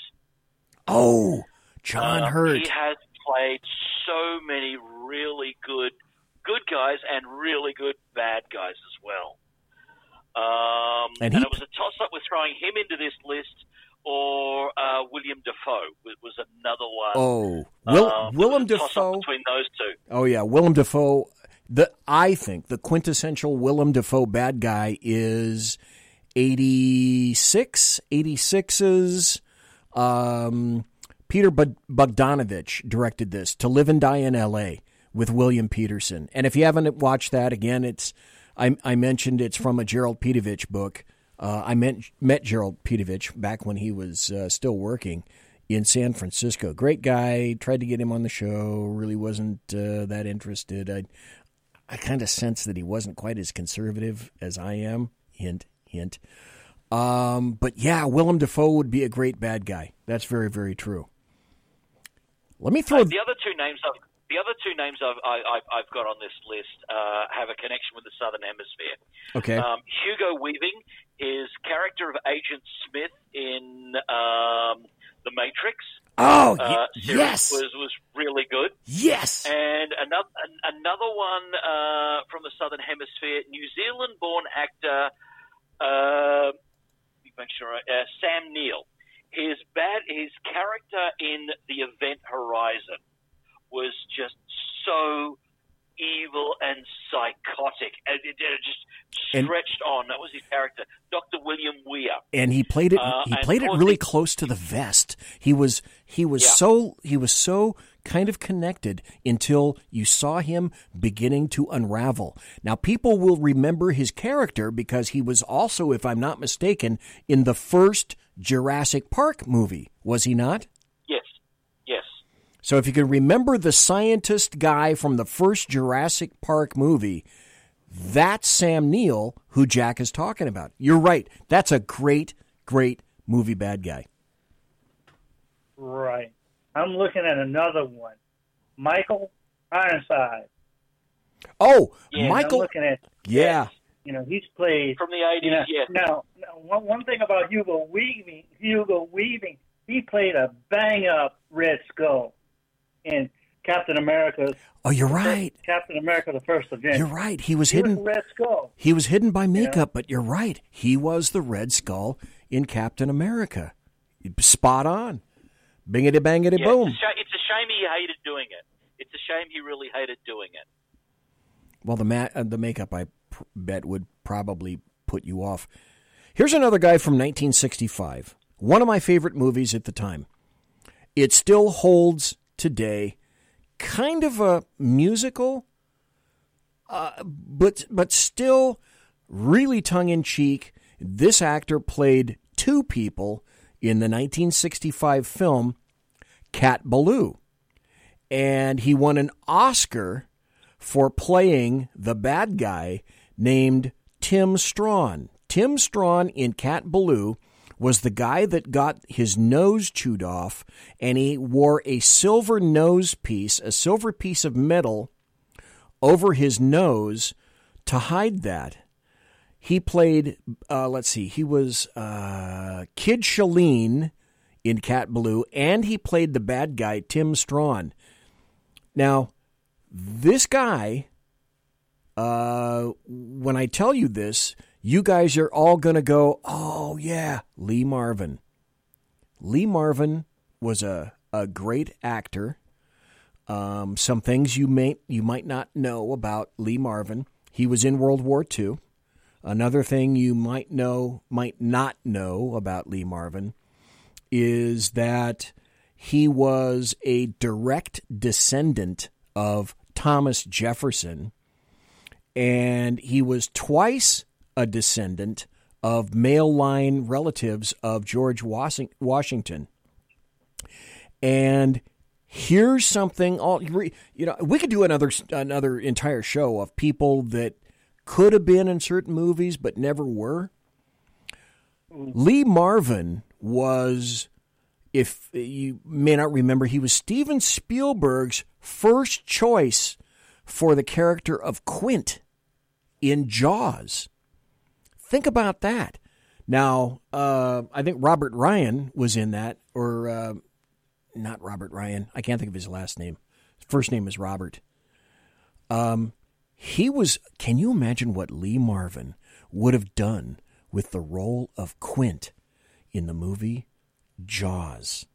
Oh, my God. It was absolutely fabulous. Then there's another movie, Bad Guy. I know that everybody's going to remember this because the movie is a little bit more recent. It was Quentin Tarantino's first big movie, Reservoir Dogs, nineteen ninety-two.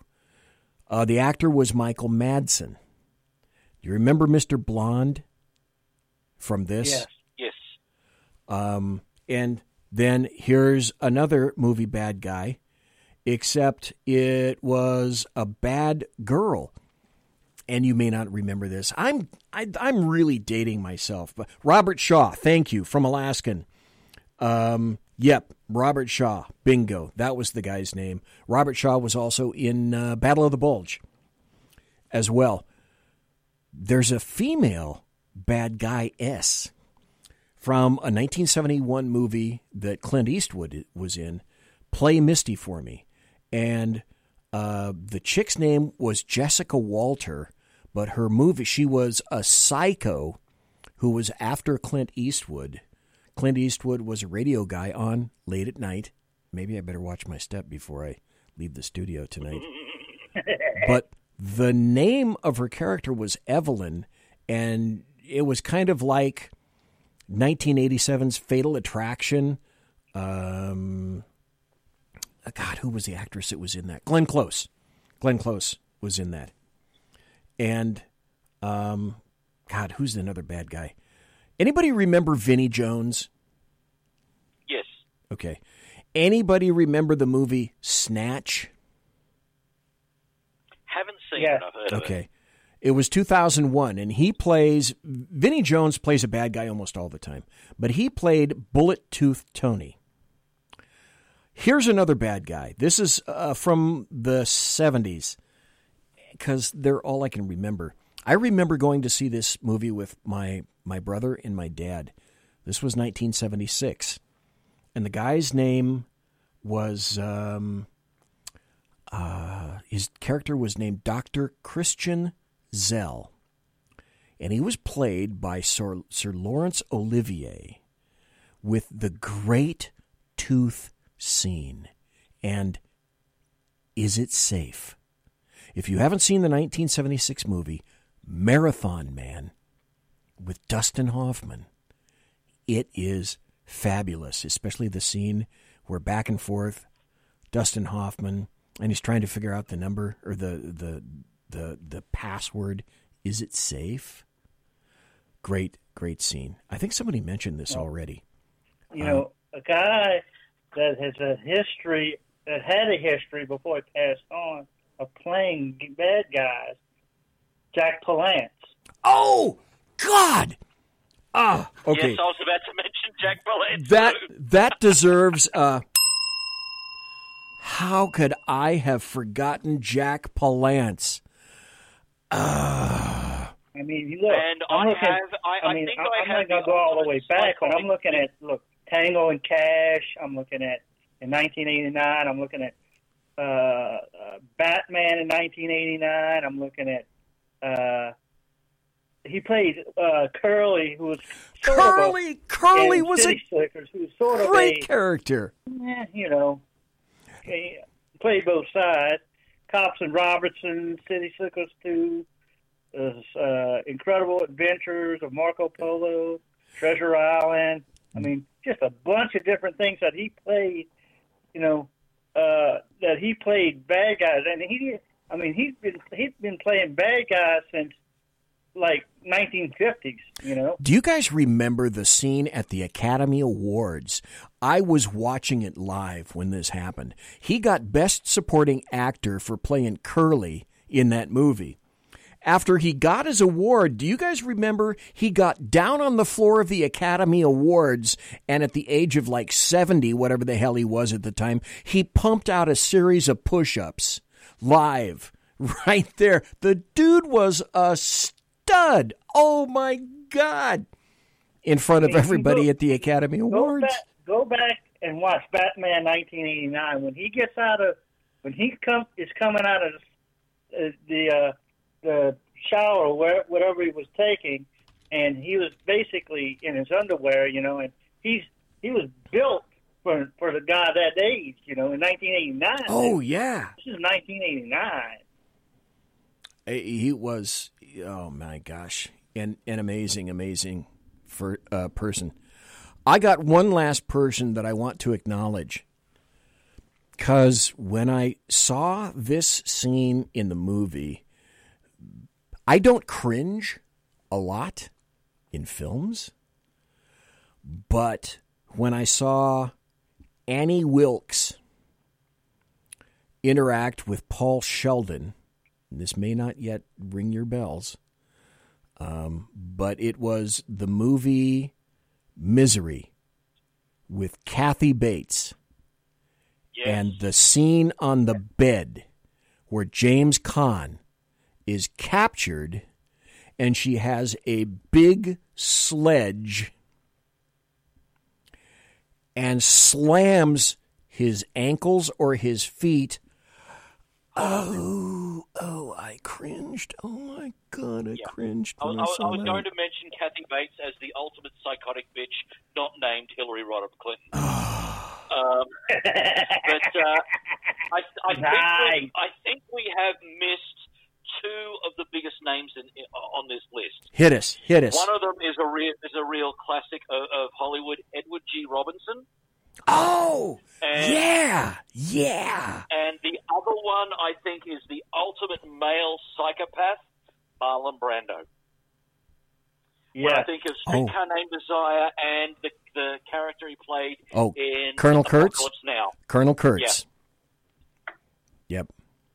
And and do you guys remember the line from Martin Sheen where he uh, he was talking about Colonel Kurtz? And it, it was he, he. I'm paraphrasing now, but but he really minim, he really underplayed as he was attempting to typify Marlon Brando as Colonel Kurtz. He he was saying as narrator, I remember him distinctly. He said about Colonel Kurtz, he said his methods were unsound. Unsound? Do you think? Okay, any other great movie bad guys or bad gals that you can think of? I mean, we did the Joker. Originally, I thought, I was hoping when I went to go see this new movie, Joker, with Joaquin Phoenix, you know, if you saw Heath Ledger's version, I can't help but think that Joaquin ripped, or, or whoever did his makeup, kind of ripped Heath Ledger's Joker a little bit. And while Joaquin did uh, a good job, a, a creditable job, after having watched Heath Ledger, I just can't give it to Joaquin Phoenix. I, I just can't. Yeah. Uh, Heath Ledger was the dude. Any other bad guys that you folks can think of? Alaskan has mentioned Jimmy Cagney in the chat. Oh, Jimmy Cagney. Yes. Classic. Yes. Classic. Oh. One of the best bad guy lines um, came uh, came from uh, The Dark Knight in night, uh, by the way, what was uh, the Heath Ledger thing, but was, uh, I'm blanking on the guy's name. I'm looking for his name now. He played Two-Face, and he says this. He said, you can either die a hero or live long enough to see yourself become the villain. That was, um, I'm blanking, his na- blanking on his name now. Blanking on his name. Okay. And I can't remember the guy's name that played Two-Face in that, Harvey Dent, you know, in oh. that in that oh. in that movie. Harvey Dent, right. Right. Good good person. Aaron Eckhart. Aaron Eckhart. Yep. That's his name, Aaron he, Eckhart. He was also in the science fiction movie uh, something about L A where the aliens land in L A Yeah. And the soldiers have to uh, have to fight back. Let me throw this out there. Yeah, but that's that's that's one of the best uh, uh, kind of bad guy lines. It foreshadowed what we what he would be doing in that later on in the movie. But it it was, it was one of the best bad guy lines, and that's basically basically true to real life. You, you can either die a hero or live long enough to see yourself become the villain. Much like the Democrats are doing, you know, they're living long enough to see themselves become the villain. Let me throw out this final guy, unless you guys have somebody else. Uh, and let's see, what do we have? I got here? one. We got about five more minutes. Jack, go ahead. What do you got? Anthony Perkins, Psycho. Oh, God. How did we forget that? How did we forget Anthony Perkins? Oh, God. Oh, yeah, that is so obvious. That is ripped from the, the slinking, stuttering pages of Captain Obvious. Oh, my God, yes. Now, when I tell you this next actor, you're going to go, oh, he was great, if for no other reason than the, the dude's voice. He may have played a bad guy in more movies than this, but I specifically remember him in the nineteen seventy-nine movie, which happened to also to be John Wayne's last movie before he died of cancer in nineteen seventy-nine.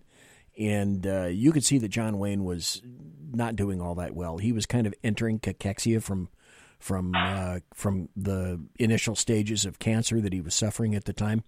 But The Shootist was about John J B. Brooks. And J B. Brooks was going to go out with a bang, and he invited all of his adversaries in this massive gunfight towards the end of the movie. And Ron Howard played this young kid in the movie. I think it was one of Ronnie Howard's first movies where he acted. Uh, in any event, nineteen seventy-nine, uh, he played a great bad guy. And he also was in a T V series all by himself, Richard Boone. Yep. I just loved the hell out of Richard Boone's character in uh, The Shootist. Any other bad guys you guys can think of? Yeah, well, we're talking about Western bad guy for the night. Uh... Rutger Hauer. Oh, in Blade Runner. Yes.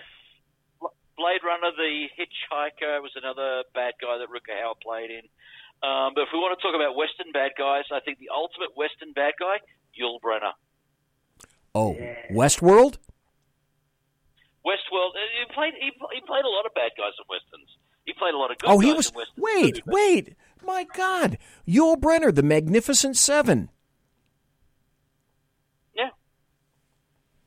See, yep. Just when I think that I have uh, a, a, a kind of a, a, an eclectic version of of bad guys, you folks come up with some some great bad guys that I should have thought of, but I just didn't. I mean, this was the best that I can think of. I can't remember what I had for breakfast this morning, but I can tell you all kinds of stupid trivia about movies, because for whatever reason, my brain leaks the important stuff and keeps the trivia crap that doesn't mean nothing to nobody except on shows like this. Right. Yeah, yeah.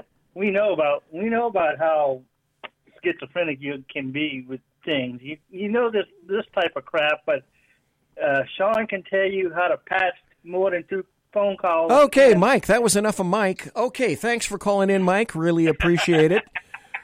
That's really good. Glad to hear you tonight, Mike. You know, funny thing is, we got to go because it's about one minute till, And uh, so, Mike, thanks for calling. Alaskan, thanks for calling. Jack, thanks for being here tonight.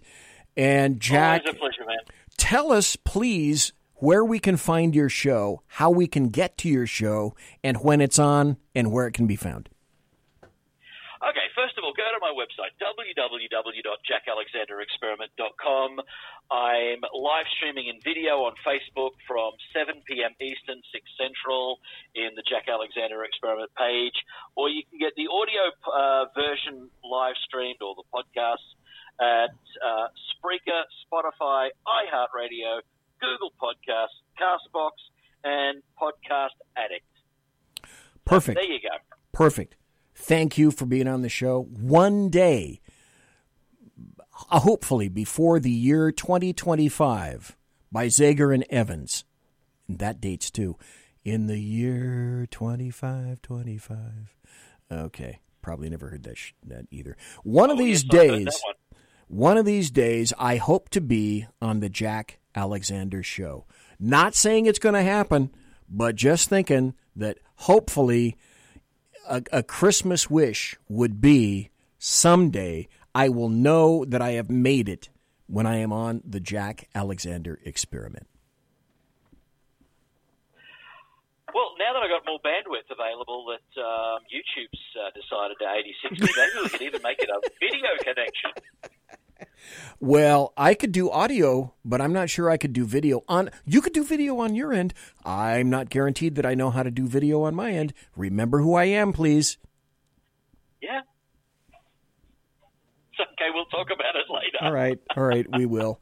Jack, thanks you. Thank uh, you ever so kindly for being on tonight. Always be- a pleasure, man. Because uh, I, I, I absolutely have to end up and say something like, Monsieur!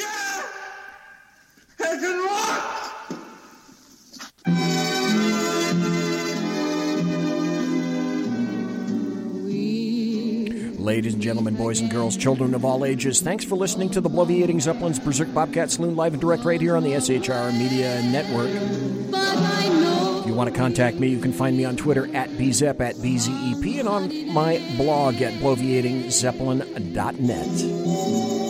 Promotional consideration is by the Lockheed Martin Skunk Works and also by Pratt and Whitney Engines Thrust. You can trust. And tiaras are by My Little Pony.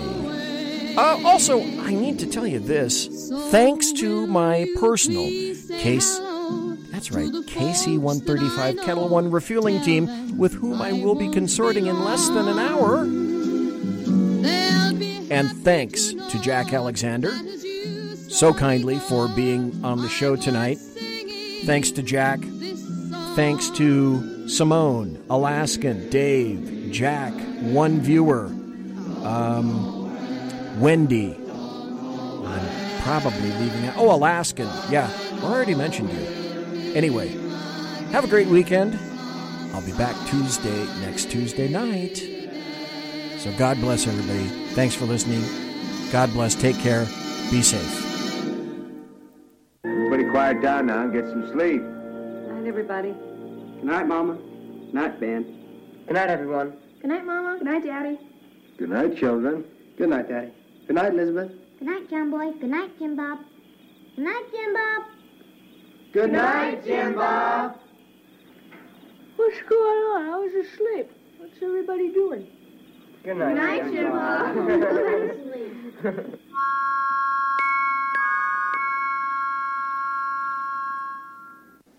Good night, and good luck.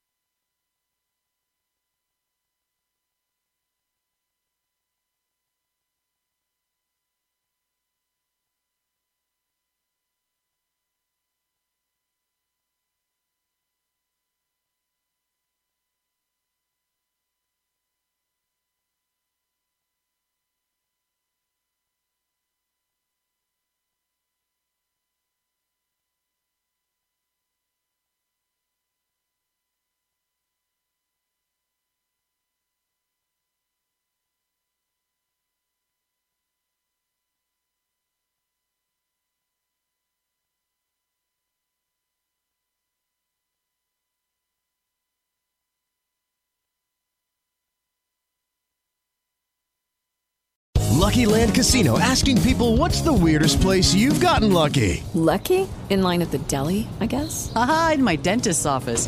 More than once, actually. Do I have to say? Yes, you do. In the car before my kids' P T A meeting. Really? Yes. Excuse me, what's the weirdest place you've gotten lucky? I never win and tell. Well, there you have it. You can get lucky anywhere, playing at Lucky Land Slots dot com. Play for free right now. Are you feeling lucky? No purchase necessary. Void where prohibited by law. eighteen plus. Terms and conditions apply. See website for details.